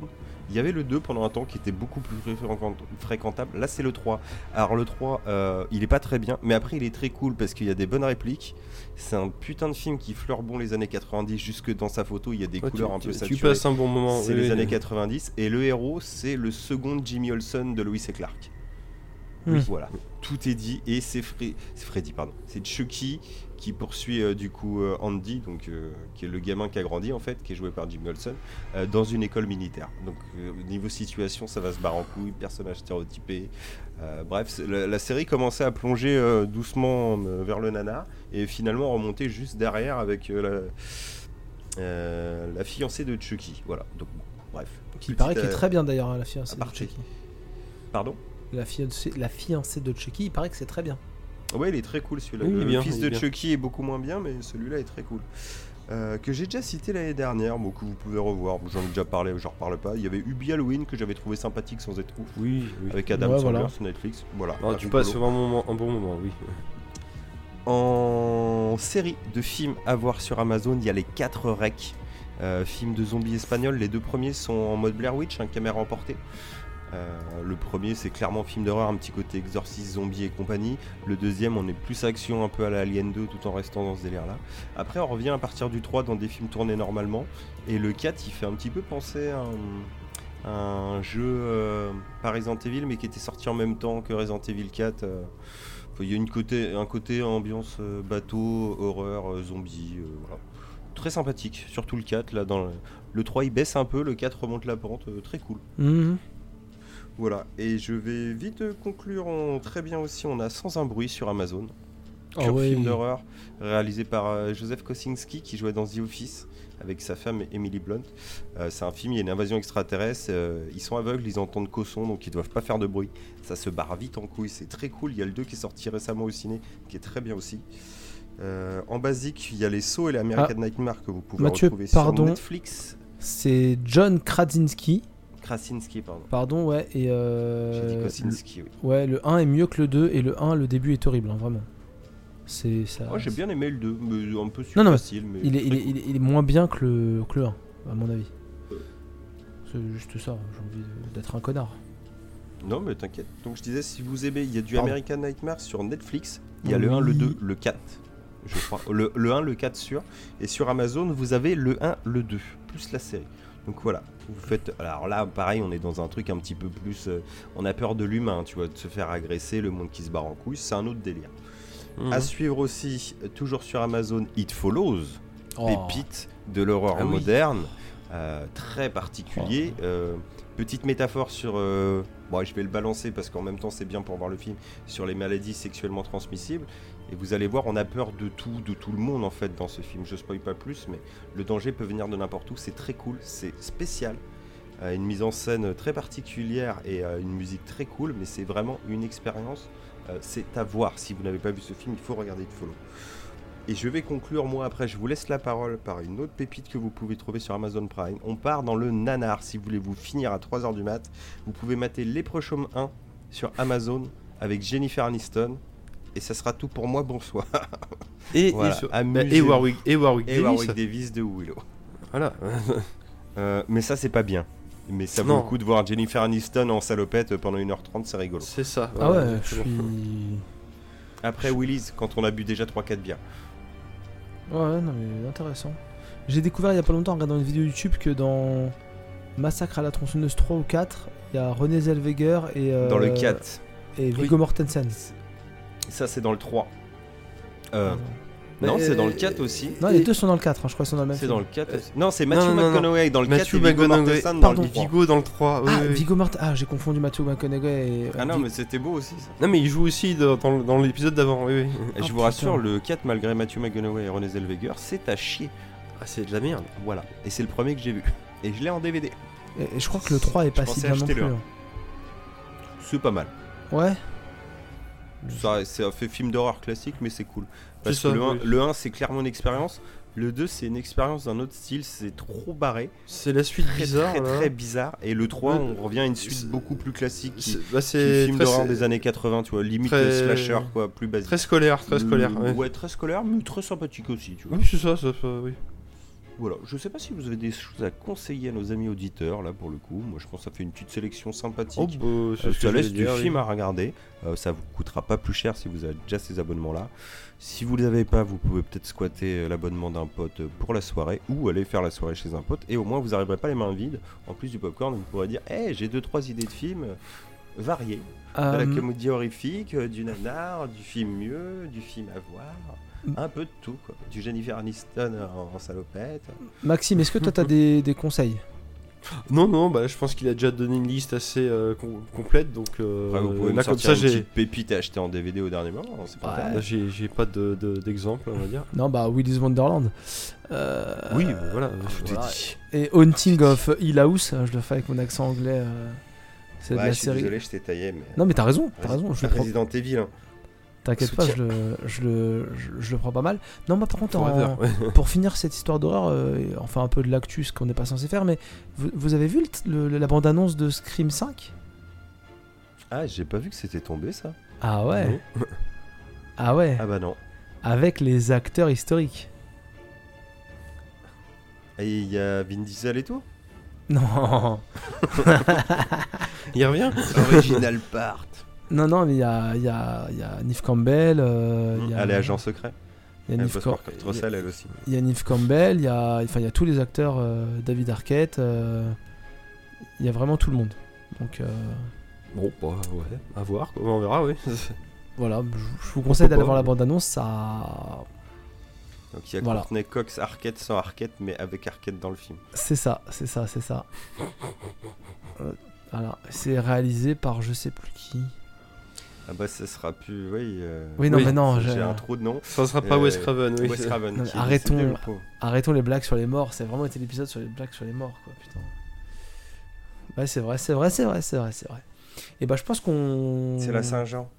Je pense qu'on a parlé de beaucoup de choses. Et matez le Vraiment Halloween de Carpenter, hein, si vous l'avez pas vu, c'est cool aussi. Le, le- De 1 à 3. Et Le, le, 3, le- ça a rien à voir, mais c'est pas mal aussi. Ouais, mais c'est. Oui, c'est. un bon petit film fantastique. dans une moindre mesure, le remake suite, euh, le dernier sorti, pas Halloween Kills, mais Ah, le dernier, ouais, ouais, ouais, le dernier, Euh, euh, celui qui a 2-3 ans, ouais, très cool aussi. fait. Mais c'est mieux d'avoir vu le premier parce que ça reste genre une suite du 1. Oui, c'est ça, c'est un remake suite, enfin, c'est un truc un peu entre les deux. Suite quoi. reboot, ouais. Et bah très bien, et bah je pense qu'on va pouvoir se laisser gentiment. Euh, on rappelle hein, pour la suite de pour le prochain épisode, c'est Mathieu qui sera en charge du du nanar. Ça c'est déjà le premier truc. Ensuite, on a Promis, ça sera pas en Fast and Furious. on a décidé unilatéralement de mon côté qu'on ferait un dossier Fast and Furious à chaque épisode. Hein, donc du coup, on peut pas faire euh, Fast and Furious en nanar. Et puis je pense qu'on est pas mal. Euh, Est-ce que vous avez un mot de la fin? Est-ce que vous avez quelque chose euh, sur lequel vous voudriez vous engager pour le prochain épisode? Je sais pas. euh, euh, comme vous voulez. Je- Laissez pas trop des blancs trop longs. J'essaie de d'animer en Euh, non, j'allais citer un titre de film, mais du coup, je vais le garder pour moi. Ah non, cite rien, s'il te plaît. Là, vraiment, euh, pour nous et pour les auditeurs, ne cite rien. Euh, non, je spécial, vais- je vais avoir du temps, je vous prépare. De... Je donne pas de date, mais j'espère que quand sortira ce podcast, j'aurai repris le stream. Je vais essayer en tout cas. J'essaye de préparer deux trois conneries. Voilà. Enfin, en plus de, enfin, du stream classique, bien sûr, mais j'ai deux trois idées de conneries, mais qui viendront peut-être après. Mais déjà que je restream, ça sera bien. Mais je vais avoir du temps là, donc c'est cool. Très bien, très bien. Très bien. Bah, moi, je referai peut-être un micro bar 16 à l'occasion, vu que j'ai calé un 15 il y a pas longtemps, un peu sur un coup de tête. euh, quand euh, il y a des trucs à dire, je, je, voilà, je vais. On sait jamais. On n'est pas à l'abri euh, que ça ressorte. On verra. On verra. Dis-moi, je te refais des vignettes. Ouais, on verra. Je... C'est pas le plus simple. Enfin, c'est plus sur des coups de tête qu'autre chose.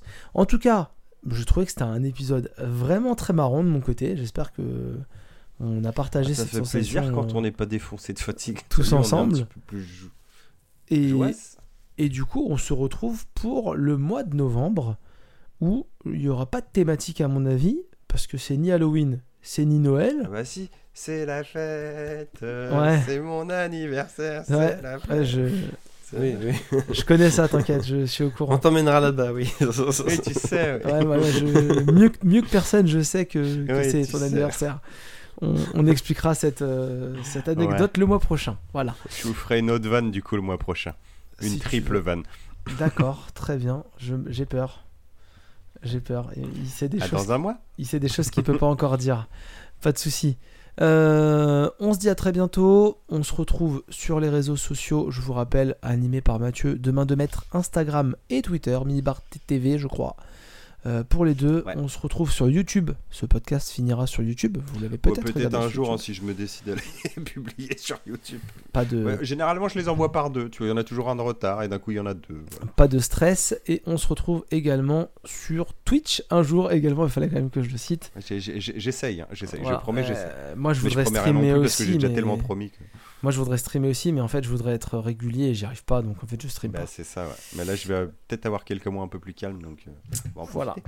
Et ben, on se dit à très bientôt. On se retrouve dans l'épisode numéro 13 Ouais, ouais, il y aura quand même un thématique sur Ah le si, prochain ah, épisode. si, je dis juste un truc. Je ferai pas ce putain de Dark Pictures euh, anthologie là, euh, à chauffer dernier je sais pas quoi là. Euh, non, non, non, je vous ne m'y J'ai- reprendrai pas. Ça a l'air vraiment donné. pourri.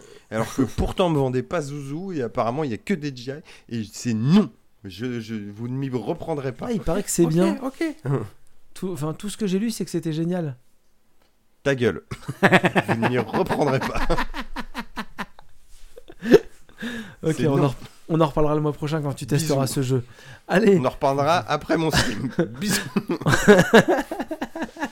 Ah, je me casse. on se dit à très bientôt. Je vous dis ciao et on vous embrasse. Euh, passez un bon mois, amusez-vous, jouez bien. Salut Bisous. Salut. Allez, bisous, à bientôt. oui.